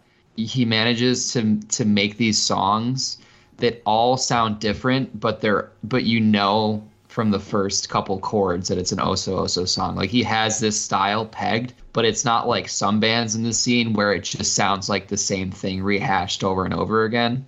And his his vocal delivery is so so cool and so interesting. He has this really like really kind of chilled out voice, you know, a little bit of range on him. Not he usually sticks within the same kind of like keys, I feel like, but um, really unique voice and just a really unique style, but such a distinct style that I think is really cool. One influence uh, that I think is worth pointing out is that i similar to the way that Jim mixed his vocals on Clarity, there's a lot of moments uh, in Oso Oso's discography where uh, Jade arranges the production and vocal melodies so that he is like singing with himself in this really like impactful, layered way. Um, Yeah. His harmonies are fantastic. I think that's another thing that I like that I that I failed to mention, but his his use of harmony is is very is very interesting, and it's something like It's- that not a lot of bands do. I think it's really hard to write harmonies with yourself when you're like Yeah. the only person writing the song. Oh, Um, trust me, yeah, I definitely I definitely feel that. Yeah. But shout out to Jade for being one of like the auteurs of this current wave of emo. Mhm. Um, He was great. 73, page 99, In Love with an Apparition. Not my, not, not, would have not been my page 99 pick. But Really, Which, I- what would your pick have been? I think that this is. I think I thought this was a good pick. Yeah. uh, I would have picked either My Application to Heaven or Humans with Forked Tongues. Okay. Page 99 is my favorite screamo band though. So, um yeah, I can't I can't hate on this pick though, especially cuz you know the fucking Kurt Cobain sample that opens it. Hell yeah. And the fucking hand claps. I can't think of an, of another heavy band that no, actually that's not true. Every time I die in Ebolarama, that using hand claps in like a heavy song is one of my fucking favorite things. Page 99 are goddamn perfect. Um, and I feel really blessed to be Facebook friends with Blake, who is just constantly posting the funniest shit I've ever seen in my life. There's that. There's that. Uh, that uh, screamo to stand up comedy pipeline. Uh, oh yeah, uh, except Blake is much Blake is much funnier than Jason from Orchid. Let's just be honest. Uh, Seventy-two, modern baseball, your graduation. This is the modern baseball song.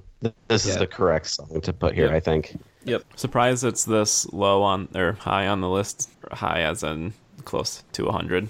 Yeah, yeah, I don't know. It seems like it seems like it should be lower. I I, I wouldn't put it lower. They didn't really modern baseball never really did it for me, but they're like the pipeline band into the genre right Yeah. now. Like Yep. go to a sh- go to a show. Yep. Like just go to a show and be like, "Oh, like what are you what are you doing here? How'd you get into this shit?" Oh, well, I heard modern baseball on fucking TikTok or whatever the kids do nowadays. That's it. TikTok is an abomination. It might be the worst. It might be the worst application of social media since the advent of Friendster. But yeah, credit to modern baseball for causing me to see more emo shirts than I would have expected at pop punk shows in 2013, 2014. Yeah. Mm-hmm. And a lot of people like, you know, want to shit on them sometimes for, you know, for their like kind of pop sort of sound, but they were doing like genuine emo shit. Like their split with Marietta was fucking awesome. All those songs were great. I've said this before, and I'm sure I will say it again. But to me, modern baseball, whether they know it or not, because I think actually the influence that they uh, have said they take more from is along with the Weakerthans like early say anything. But modern baseball is like the update on the god's reflex formula. I really hope people who listen to your graduation or fine gray go back and listen to how i learned to unwind by god's reflex and just kind of uh, see where that style came from. Yeah. Actually, I mean, they're kind of now that I think about it, like inadvertently how I how I got into the scene. Because we were like in a band that was kind of it was like an it was acousticy kind of like front bottoms rip off kind of shit, and this is back in like 2014, I think. And Liam, when I say we, I mean Liam and I, the bass player for Closure, and um, someone's like, "Yeah, you guys sound like modern baseball." We're like, "Okay, never heard of it." So we go to check it out on Spotify, and the day we happen to check it out was the day that they uploaded their Marietta split. So we clicked play, and the first song is like I think yeah, Utah by Marietta, and we were like, holy fuck, this modern baseball band is sick. And like we just we only listened to the Marietta side, and then we realized like, oh, that's Marietta. And then that was like, like, oh shit, like, what else is like this? And then I asked my friend who I knew was kind of into the twinkly emo stuff, and, and he gave me like a bunch of bands. So like, in in a in a non-direct way, like modern baseball is is responsible for my like my part in the scene, which is kind of funny. Um, I hate to be the one to break this bad news to you, Collins, but I think that person was like insulting you. Wait, you, you sound like modern baseball. yeah. I think you'd be hard pressed to find a band in 2014 that didn't sound like modern baseball in the DIY scene. It is like uh, when I I go on when I when I use when we used to tour, you would seriously every single band would cover some sort of modern baseball song like without fail. It- it- like I remember there was one show we played with this band called Elephant Jake. I don't know if you guys have ever listened to Elephant Jake. I've seen that I name. remember that. Yeah. Yeah, Elephant Jake is, is cool. Like Sal is cool. Like they're a cool band. But I remember they were like, "Fuck, we were gonna cover a modern baseball song because we covered a modern baseball song." Like it was like one of those things that like everybody sounded like modern baseball. It was just there's something about the sound that's just it's just interesting. I never really got super into it myself, but I I, I definitely see the the appeal. 71, Saetia, Venus and Bacchus. This is the Saetia song, right? This is the one. That's what I've always Yeah. ob- observed. Yeah, it seems to be the one, and I think that Saetia's another one that I like. I think their influence is more important than I. I mean, I you know, I'm I'm not a huge Saetia fan, but I think they were definitely a a, a big influence I on uh, screamo or hardcore. You know, that sort of hardcore going forward. And, Is it the vocals? yeah, you know what? I, the, the vocals are fine. I, I, I don't I don't know what it is about it like that doesn't doesn't click with me as as much as like you know you and I, for example. Like I think it just uh, it it it it seems a little too self aware, maybe. Okay. I think Saetia, the reason Saetia is so influential is for whatever reason, they were always the first name on people's lips when they were like, oh, please stop calling from first to last Screamo. Listen to real Screamo, you know, like Saetia. And the result of this is when you uh, listen to the song on YouTube and scroll down to the comments, there's a whole bunch of people saying, like, this doesn't sound like Screamo at all. what is up? What is up with these vocals? Why is the production so bad? Uh, I think I think it's yeah. impressive still that there are bands that are coming out still today that sound like Saetia. Like it just like you know, I I think that's right in saying that their influence is like is is really far reaching. Um, I mean, like I hear Saetia and then I think like, oh, that sounds like Wristmeetrazor sort of, or like you know, like there there are bands that are still coming out today that I feel like are like hugely influenced by Saetia, which is really cool. Wristmeetrazor is a weird thing to to draw that influence from because their earlier stuff sounds like Usurp Synapse, and now they sound like Zao. Yeah, they Um, now recently not as much, but for me, it's the the use of the octave chords, um, Mm, the general like kind of Oh yeah, they, vocals sound. they had the octave attack down. Yeah. Yeah. and I love octave chords. I oh man, I love octave. I same. mean, I'm a huge fan. Bottom line on Saetia, I know they are the basic bitch screamo band, but they'll always have a special place in my heart, and I will always uh, treasure my Saetia shirt, which is a little boy and a little girl kissing in a grassy field. I I like I really like that aesthetic. Um, 70, Elliott, Drive On to Me. This is the best Elliott record. Am I am I alone in thinking that? I mean, I, I just I think I think everything they did is great. Yeah. Um, Oh yeah, no, I fucking love Elliott. I, I and I loved Falling Forward too, but Falling, For- Falling Forward is one of my favorite one of my favorite bands of all time. I've always liked this record a lot because I think it's like the concise, energetic version of Cross My Heart or um, Pop Unknown or like all the bands that were bringing in more experimental or art rock influences into emo. I think Elliott really took those and distilled it into like a more hardcore derived package. And I really, really fucking love this record. This th- did this one also come out on Revelation, or was Yeah. this on a different label? it was Revolution. Word. Yeah, ex excellent fucking album. There's, it's another band that like the songwriting is just like intuitive. It almost it just sounds. It just they make it seem so easy to write the songs. Like Yeah. the, and the drummer and the the soundscapes and the way everything fits together is just spectacular. I'm glad people are on Louisville now. I'm glad that Thanks, or sorry, Nachos. Louisville. Louisville. Um or uh, like I feel like there's always been that little bit of yeah, oh, Louisville had like a, an important scene. Slint came out of there. Their contributions to like 90s hardcore and emo are you know, unfathomable. You know, falling forward uh, fucking guilt endpoint, uh, uh, just really fucking important scene. Really uh, showing out for you know the subset of kids who always showed up to shows in flannel because they just got off their job, like working construction. uh, Sixty nine Foxing Rory. This is the this is the Foxing song. Yeah, this is definitely the song. Yep. I've still never heard Foxing. Don't worry about it. if you listen to this song, you've heard Foxing. okay. Unless mean- you listen to their most recent record, in which case, like, You, you've heard Uh, Muse. yeah, really. yeah, Yeah. I don't know. I don't have much to say other than like typical like trumpet song. Yeah, yeah. Um, I mean, if- uh, I think this is an important song for this era. I think it's a. I don't think it needs to be higher than Saetia though. yeah. yeah, maybe not, maybe not.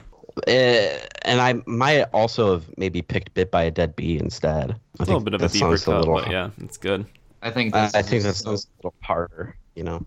Yeah, it's cool when you get into the genre. I think Foxing is a very entry level emo band that's cool to listen to for the first couple maybe months or whatever you you're into the genre and then I feel like you kind of move on into different stuff. I wonder how many listeners don't realize that like the narrator of the song is not actually Connor Murphy. Like Yeah. that the like the main character Rory is not a good person. Hmm. 68 Gray Matter Burn No Bridges. Kyle, what do you mean that you never saw Gray Matter as emo?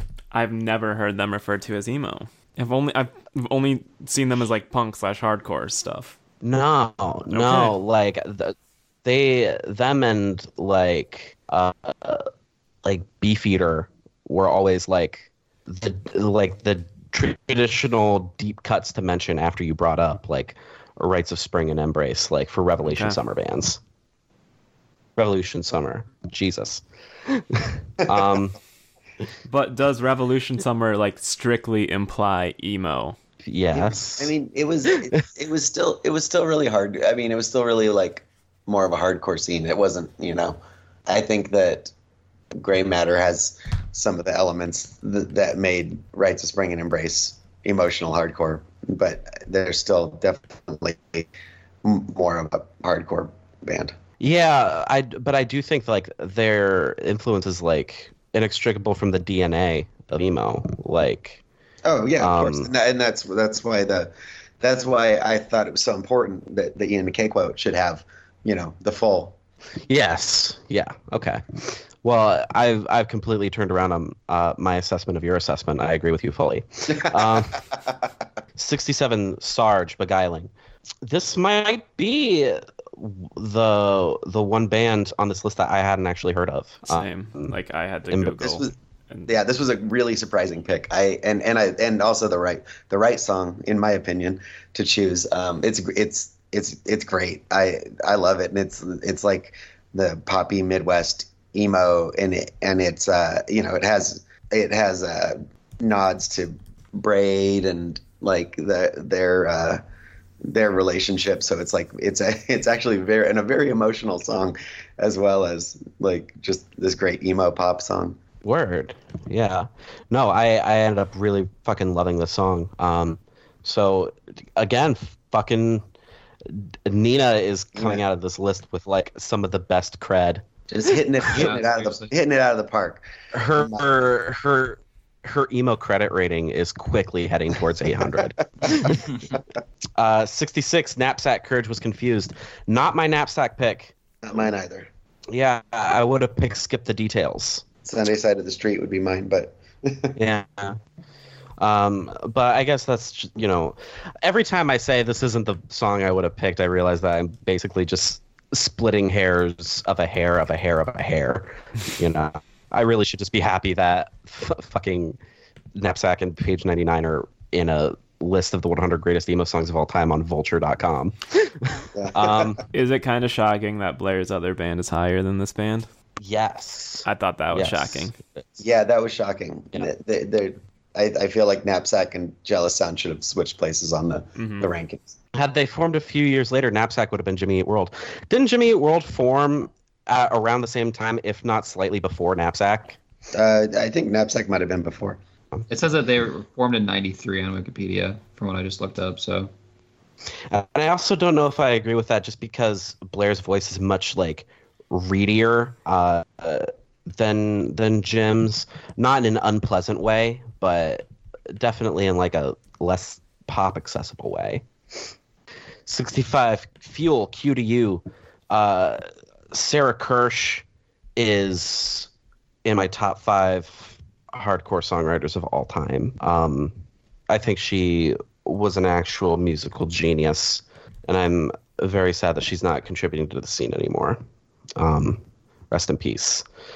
But Fuel, maybe next to Navio Forge, is her crowning achievement, in my opinion. I, I think I think Navio Forge should have been on the list, but really happy that Fuel made it on here. Um, yeah, yeah, Sarah's Sarah's bands. There wasn't a bad band that Sarah was involved in, and I got I got I was lucky enough to see m- multiple Sarah bands, and they were just every single one of them spectacular. I I never got that chance, but even on record, you can hear like everything boiling over with intensity, and she has that like uh, Swizz blue tip derived of playing where the melodic lines are just played with such intensity that they like transcend even the aggressive limitations of hardcore into something like overwhelmingly passionate. And her her death is a huge loss. 64 Glocca Morra irrevocable motherfucker irrevocable irrevocable right Irrevocable. I've heard it both ways, I- to be honest. yeah, I've actually heard both. So yeah well last time uh, we talked about this record kyle said irrevocable and i was like i really always thought it was irrevocable but I like I like You know. the I like the former for some reason. I think it just sounds cooler, but that's just me. it, it has a harder time coming off my tongue um, Irrevocable. it sounds sick. I don't know. irrevocable just sounds like This is the song. anyway, that's that's our spiel on that's our spiel on Glocca Morra. Uh, should this have been higher? I almost feel like this should have been higher. I don't know. Yeah, it could have been. Just because I think it's like one of the best guitar uh, displays of Twinkle ever. Yeah. I think if you wanted to show somebody, if someone's like, "What is twinkly guitar?" you would show them this, or like Algernon, or I mean, obviously American football would be a good one, but I think like this is peak revival. Yeah, just kind of those breathless interlocking twinkle guitar runs. Yeah. Um, yeah, just amazing band. Um, and you know what? I know Zach didn't want to come talk about this on the pod because he's a little embarrassed of his past work. But if anything has shown that he he shouldn't be embarrassed of this record, it's the the fact that they are constantly name checked as one of the best bands of this era, and this is uh, inarguably a classic record. 63 Tiger's Jaw, I Saw Water. Hell yeah. There's there's definitely some like hair splitting as to whether or not Tiger's Jaw is emo. Um, but I I feel like this era of them in particular is like inseparable from the scene. Yeah, I feel, Yeah. I feel like I feel like they have like a, a place on this list for sure. I think I think- everyone loves this band. Like, I think they're like, they might be like the most name checked emo band on Axe to Grind, or like contemporary emo name checked band on Axe to Grind, and they and they ride for Tiger's Jaw. I don't know, maybe a little high on the list though. Yeah, I think it's another one of those bands that that is kind of essential for the for the beginner to to check out. I feel like um, you know, oh, I really like pop punk, but I heard emo is cool. What should I listen to? And Tiger's Jaw is one of those bands that comes up very very frequently. Good song. They're the quintessential uh, core cred pop punk band, like of the last ten years, probably. I I I think this is the perfect spot on this list, like kind of right under the top fifty, because you know after this, I feel like Tiger's Tiger's Jaw became a really consistent band, but never a fantastic band. I also am not sure if I would pick I Saw Water, and this is actually a valid hair split because Plane versus Tank versus Submarine and Never Saw It Coming uh, both are, I think, more anthemic and they get a never bigger response. Which one's the Um, Lie to Me song? Oh, that's plain. Plane, Okay. Plane versus Tank versus Submarine. Never Saw It Coming was the first Tiger's Jaw song that I ever heard. So like I think of it as like the song, but I thought they were like when I first listened to it in like 2011 or something. I thought they were like an acoustic band just because I'd only heard this song.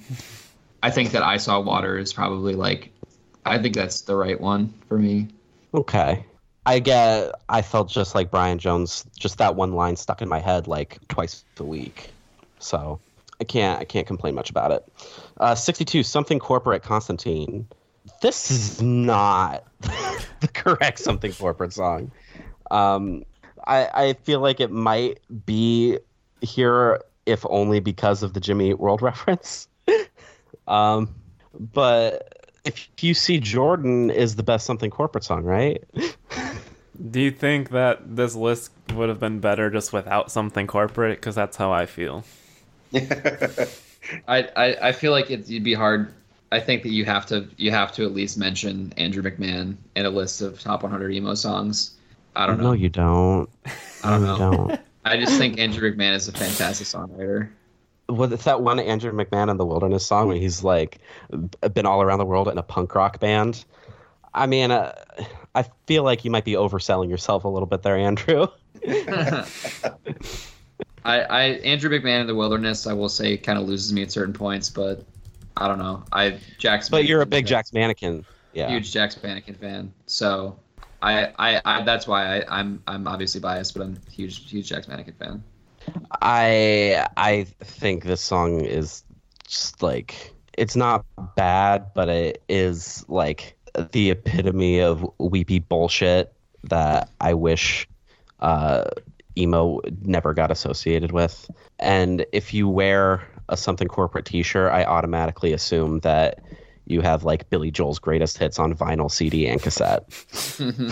uh, we got to move on because I know Seth's got a lot to say. Uh, 61 Weezer, tired of sex. it, it, like I just want music writers to stop putting Weezer on emo lists. That's like the main thing about this is it, at, it's at best revisionist history to say that Weezer's an emo emo band or had any like influence on emo or and and and like it just doesn't. They were a corporate rock band, and that and that's fine, and they were great. And I I mean I I love Pinkerton, but it was it was not then, nor, nor is it now emo.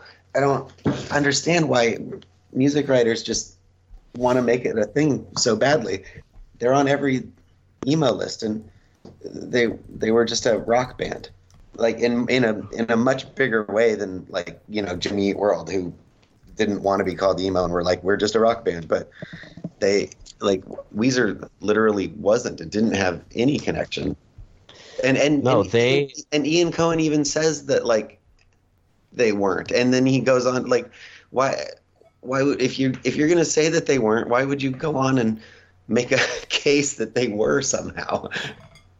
they're cheap trick and pixies like and heavy tones all mixed together for 1994 power pop and it's completely okay to not put that in the emo world i feel like the only reason they ever got associated with emo is because of pinkerton's like confessional lyrics I, lots of lots of other stuff has confessional lyrics. Like yes. you don't you don't need to like like like uh, okay let's let's call jeff buckley's grace like an essential emo record yeah exactly. it exactly makes just as much sense right. um okay i i'm actually going to contradict what i said earlier um i feel like we actually should do this list in two parts i think we should hit 50 and Yeah, I was kind of and then come the back because it's now like We're over two hours in. hours.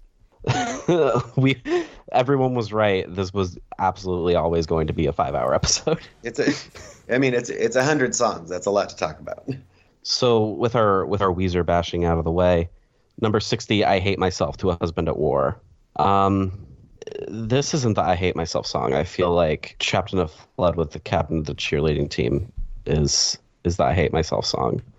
Uh, It's I I do think it's impossible to talk about emo and screamo without talking about I hate myself. Um, I do enjoy that David Anthony here acknowledges that I Hate Myself marketed themselves, maybe not marketed themselves, but tried to convince people that I Hate Myself was a joke band because they were every cliche of emo and screamo at the time, like ratcheted up to 11 in a good way. Don't get me wrong. This I hate myself. This song is another one that pops up that is like a, a music writer favorite to put on lists. The influence of I hate myself, I don't feel was as wide reaching and as as big as people like to write about now. It, they weren't they weren't as as as big of a deal as it people would have you believe. Yeah. with these Yeah. things. But they are really good. They're great. Uh, They're- yeah, that that album that album's amazing. I but yeah, I, I feel like their their influence is, is a little Overblown overblown because they were they were not as big as people I think now think they were. Yeah, exactly. Um, even in the Florida scene, like I, people will probably be willing to acknowledge that like hot water music was much bigger than they were, but I don't think people understand that like in the context of the Florida scene, I hate myself was literally like a pimple on hot water music's ass. like but all all the love and appreciation towards I hate myself and shout out to Die Hoffnung, uh, which was also a really really good band um, and I think kind of carved out a more serious niche of uh, I hate myself's music. What bands are people saying are influenced by I Hate Myself? Th- that's another thing. Uh, is they never. I, I don't feel like anybody ever like connects the dots that far. They just say that they're influential and then move on, and and that's yeah. that's, that's always Yeah, that's always Yeah. one of the things I'm like, you know, they, I mean, people listen to them and they were good, but I don't. It wasn't. Uh, they weren't a like a huge name at the time. They were just another. They were another band, and they were good, but that was it. I I think it's fitting that uh, that statement was accompanied by a siren because the emo police is definitely descending upon the century. All right. Do you want to move on to number 59, Say Anything Alive with the Glory of Love? Would love to. Would love to.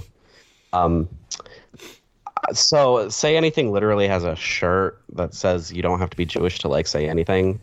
But I have always been of the opinion that if you are Jewish, Say Anything just kind of makes uh, a little bit more sense, but enough so that something like really clicks. There's like all sorts of like his tortured relationship with his own sexuality and uh, just kind of like ironic detachment mixed with self-loathing mixed with earnestness. It just kind of like really speaks to cultural jewishness especially of like the late 90s early 2000s flavor. Um, and it's something you can also see represented in like seth cohen of the oc if seth cohen started an emo band i don't think it would sound too dissimilar from anything. And yet and yet despite all of that and despite the fact that the song is about the Holocaust, I don't think this is the representative Say Anything song. And I think Admit It would be a much, much better pick here. Hmm. I love Say Anything. Their favorite record of mine is definitely the self-titled. I don't know, like if that's like a weird take, but the self-titled for me just does it.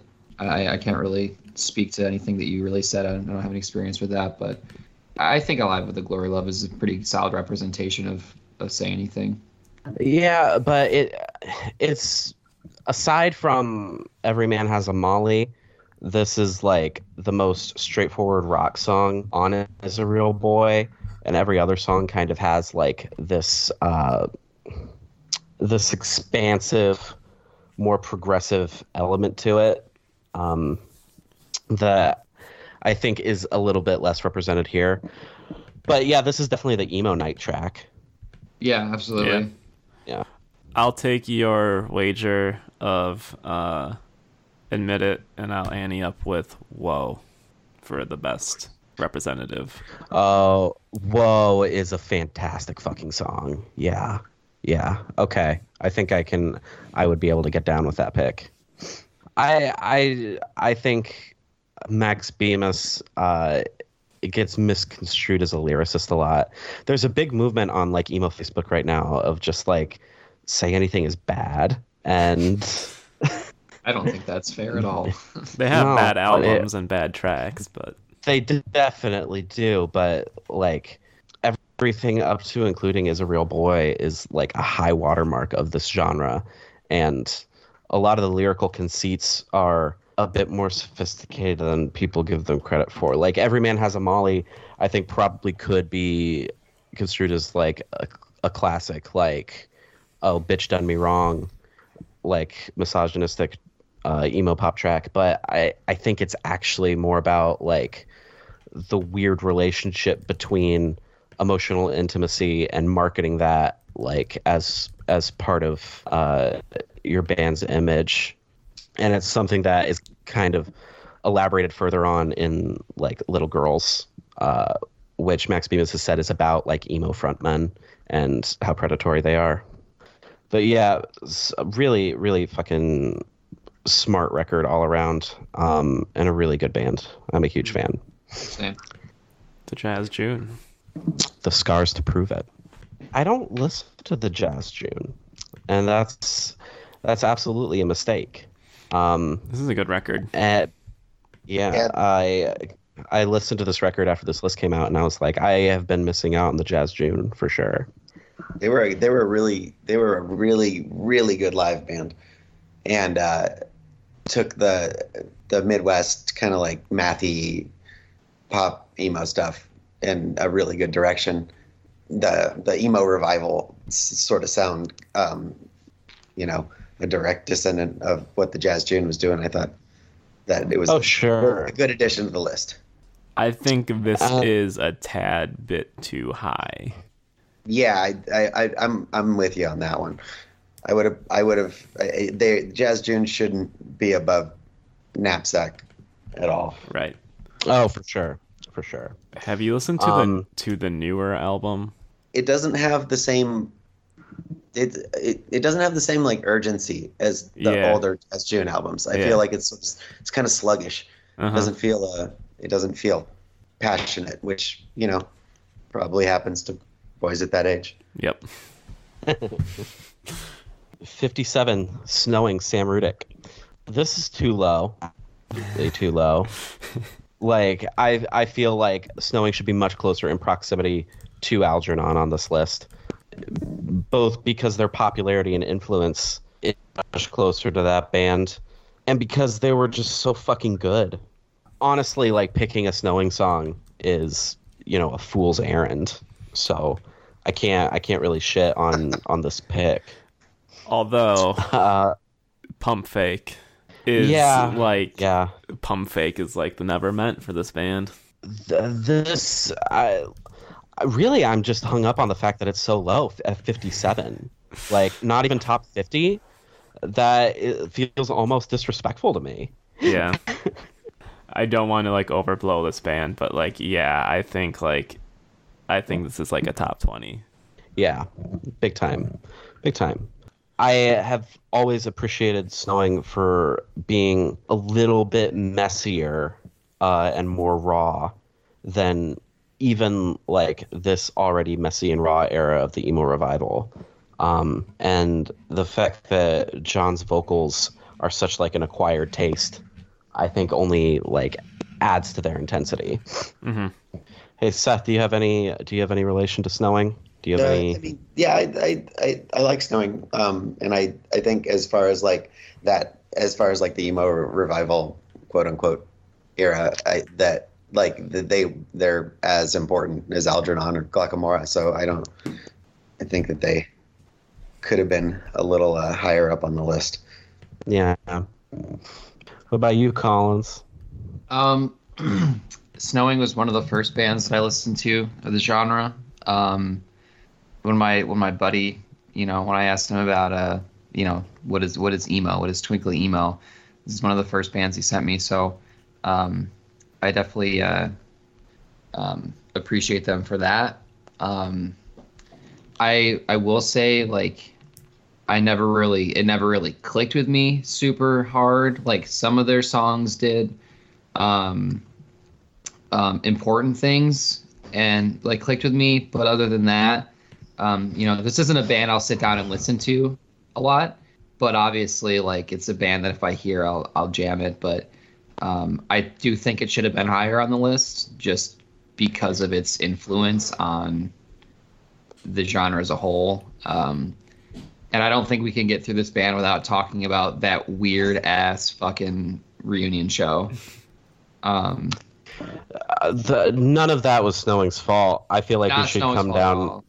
Yeah, uh, a lot of people were like mad at them, but I I feel like if you're in a situation where you're jumping around while listening to a band might cause the floor to cave in, and the band asks you to stop, you are the assholes for not doing that. I think that it's so easy to be like, well, you know, I'm just having fun, and and the, you know, first of all, the promoters fucked up because they shouldn't have booked a band like Snowing in a venue like that. Um, Yeah, Secondly, like be respectful of the venue and be respectful of the band.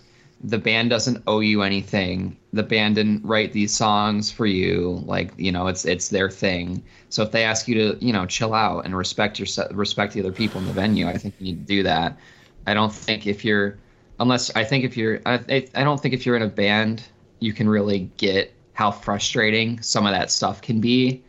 And from what I've seen on the video and what I've heard, it does seem like people were bumping into the bass and unplugging it. And I will say, like as a like a as a musician, the most frustrating thing of like ever that I've ever experienced on stage myself is like technical difficulties. And I can't say that if somebody kept bumping into my shit and unplugging it, I wouldn't freak out. yeah. No, no hate towards Snowing on that situation at all. I think Oh, I completely. like- I was. I completely. I felt so bad. I like under. I understood like when it happened. I was like, man, that just was really unfortunate. And I do think it speaks a little bit to like a lot of entitlement that DIY kids have now that like the the band is just supposed to like deliver on everything with no give and take from the crowd whatsoever. Um, Yeah.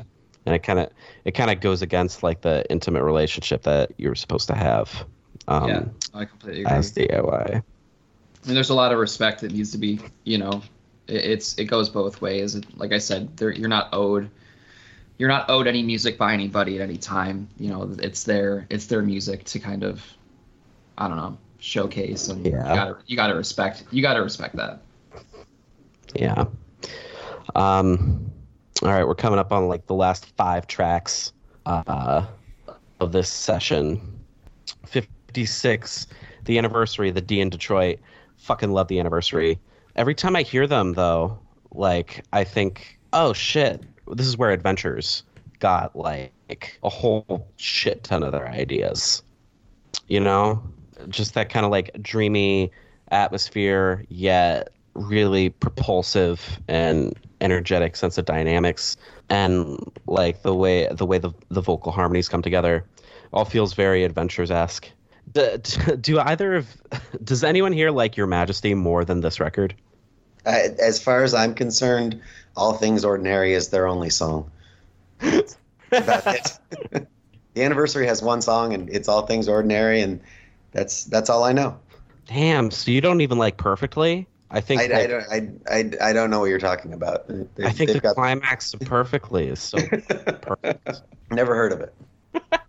kyle you love the anniversary right I'm a little lukewarm on the anniversary. I do think this is their I- yeah. I, I I- I can't explain it. It's just not my shit. I I always thought this is through and through their hit song, right? Yeah, yeah. This is the this is a track. I can't believe I'm more emotionally mature than anyone else here.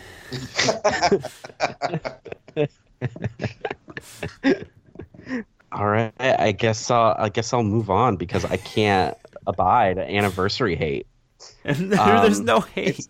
It's it's not There's hate. I, hate. I, the, their There's one hate. song is their one song is really good. I'm I'm just feeling really attacked right now, and I'm in a vulnerable place. Uh, 55 Ignition Anger Means.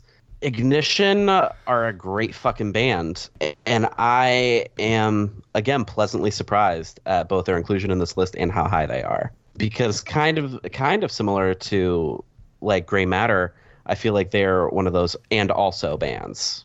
Yeah, they're definitely a, a revolution. Summer also ran, but they're but that that the stuff they did was really really good and um, just as good as Embrace or Can I can I just say, like poor Alec MacKaye always getting fucked over by like either his proximity to like his brother's projects that went on to gain much greater notoriety, or you know like the faith being on the split with Void and being completely was- overshadowed. yeah by- that that was that was a that was that was a rough one for poor Alec the the Faith Void split. You just they couldn't have they couldn't have seen that coming.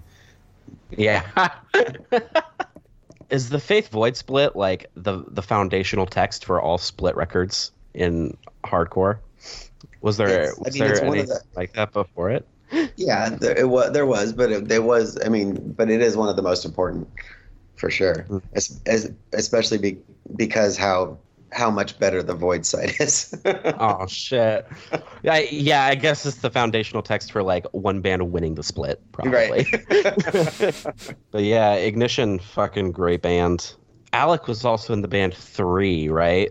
yeah. Three is really fucking good. Uh, if you've watched that documentary Salad Days, Three is like the band that has like the last song that plays right before the credits roll, and uh, it's a really fucking good song. And they're also really hard to find on Spotify, but they're there. You just got to type in the number three and scroll through all the artists.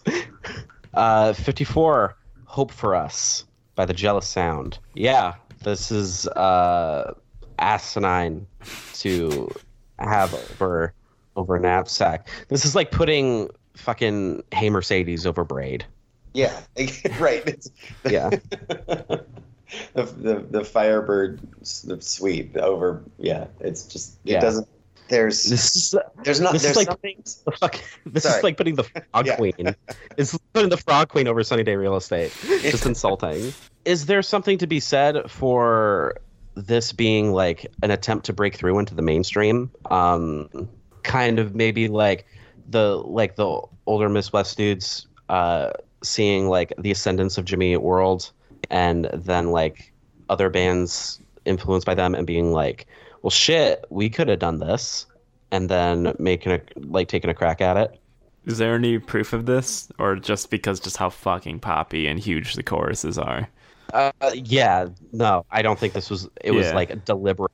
It's not a sellout by No. any means. Yeah, I think it was a logical progression in Blair's songwriting, but it it it, it definitely was leaning more towards uh, mainstream success than Knapsack was. hmm Yeah. But that was also partly because like the goalposts had been moved at that point, you know, like Yeah, absolutely. Knapsack when Knapsack was around, there were a ton of weird bands getting you know major label deals and stuff. So that it they could have been successful at a certain point, but then by the time it got to Jealous Sound, it it wasn't. You know the the musical landscape had changed and Yeah, big time. 53 Rainer Maria Tinfoil. Excellent fucking opener. Um, I fucking love Rainer Maria. I, I don't think they've ever done anything less than very good. But this is probably my favorite Rainer Maria song, and the is the first one of theirs that I heard. So, really good choice bias. for a Rainer Maria song. But there's two of them. but I would have axed the other one and put this one higher. Uh, Really, if I'm being honest, yeah. I, feel ju- like these are both Can't pretty logical. you can't that opening? goddamn it! Like.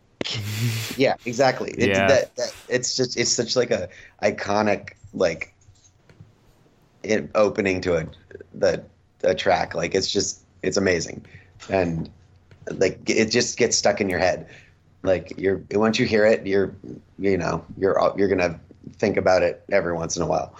you know, whether it's Rainer Maria or Alkaline Trio coming out of the gate with a goddamn it is just like it, it's such a it's such a fucking mission statement, you know? Like 'cause that's one of those that's one of those really aggressive like tone setting words, I think. Like like a statement of purpose. And, but the way they sing it is so like sweet and reserved. So you have that like give like tension going on as well. Uh, I I think Rainer Maria is a fantastic band. Anyone else have anything to say about Rainer Maria? Because we're on, the last two tracks of this episode. I'm good. 52, Lifetime, The Gym is Neutral Territory. Again, I think it's valid to take issue with the song choice here. because Rodeo Clown and Iron is for Suckers, I think, are both far more definitive Lifetime tracks. Um, and you also could have picked literally anything from Jersey's Best Dancers. Yeah. It- yeah, I, if it was gonna come off of this album, Rodeo Clown for sure. Yeah. Um, which I think a rodeo clown, just on the basis of it having been covered by fucking Silverstein, you know, like that. I, I think if anything, that says that, oh, yeah, rodeo clown is the fucking hit. And when you're constructing a list like this, I think you have to go with like the the big song, you know, because otherwise it's just like it just feels uh, asinine or self-serving, you know. do people consider like Hello Bastards like the most emo sounding of their records? No, their earlier stuff is way more like Yeah, background is like yeah. yeah. Right. Um, Hello Bastards is is where they you know got more pop punk and yeah. got more like poppy in in general. yeah. Uh, if you listen to like the seven inches compl- compilation that Lifetime did, um, I think you hear more of like it's more logical to call them emotive hardcore. Right. and this uh, this record and Jersey's Best Dancers are both like squarely in melodic hardcore territory, like more directly descended from Dag Nasty and Gorilla Biscuits. Um, this is such a weird song. It's so short. It's like in between a couple of the better songs on this album. Come on, man. Come on, David. You can do better. and also, they're below Saves the Day on this list, right? Yeah, that that's a, that's a that's That's a, that's a crime. we were just talking about fucking putting Hey Mercedes over Braid. Like that's like putting Foo Fighters over Nirvana, right? Can't Slow Down is a lifetime album. yes. And don't get me wrong, I fucking love Early Saves the Day. Oh yeah, Like, cancel. Can't Slow Down's amazing. I was talking about it with my friend last night. It's great. Yeah. All right, we're on the last track of this session, but I can't really think of a better song to end this with than Moss Icon's I'm Back Sleeping or Fucking or something. Although this would be in my top 10 if I were making this list. If I were making this list and I wasn't allowed to change any of the tracks itself, just the order, this would be in my top 10. Hmm. Yeah, it probably would be in mine too. Tony Joy's Tony Joy's guitar playing is just it, it was such a huge influence on like punk and hardcore at the time, and like Yep. he's just just a and a like his his guitar playing and, and songwriting is is next level. Like he was he was on a, a whole other planet compared to contemporaries, and um, he still is. His his his riffs are unstoppable. Yeah. Um, his work in Universal Order of Armageddon, his work in Lava, even like the 10 seconds that he was in Born Against, like he just adds so fucking much to any band that he's in because his riffs just scream charisma and scream innovation. And the emo twinkle is kind of unthinkable without Moss Icon, right? Yeah, I mean, as as far as like influence, you know, going down going down the line for sure. Yeah. And this and this is the Moss Icon track. Like when when Jonathan Vance hits the hits the scream, it feels like inhuman. He had one of the all time fucking great voices for this genre. Just like eking catharsis out of every single orifice. It was just it, it was just so smart. Like I, the hearing Moss Icon for the first time was was a real kick.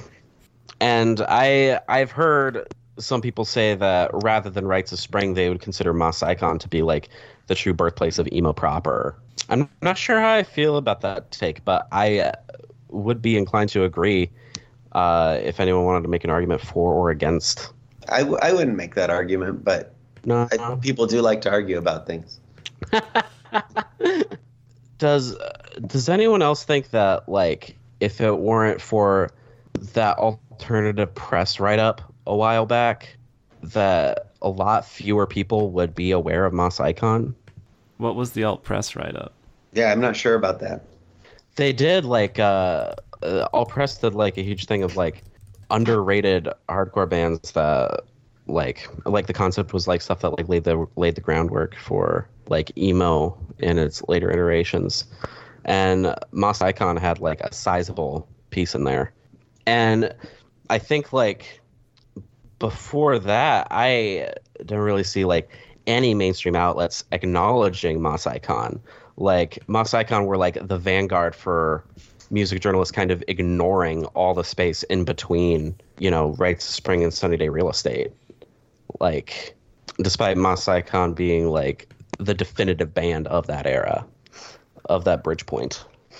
Like I've always thought like Moss Icon has been like kind of like a well documented band, but like I always like you you know how Numero Group did like that that whole repress thing of um Indian Summer. I always thought that like Moss Icon was kind of one of those bands that like like deserved like the Criterion collection type of treatment. Yeah, Yeah, yeah, totally.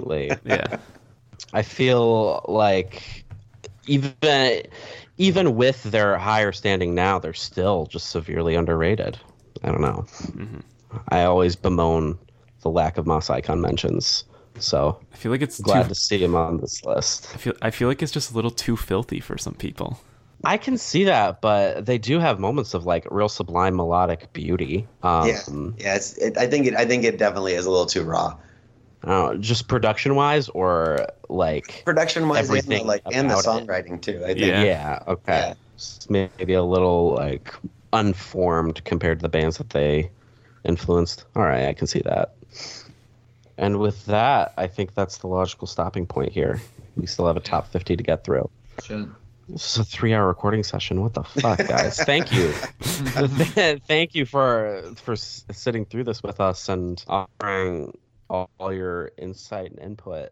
I think this has actually been pretty good and.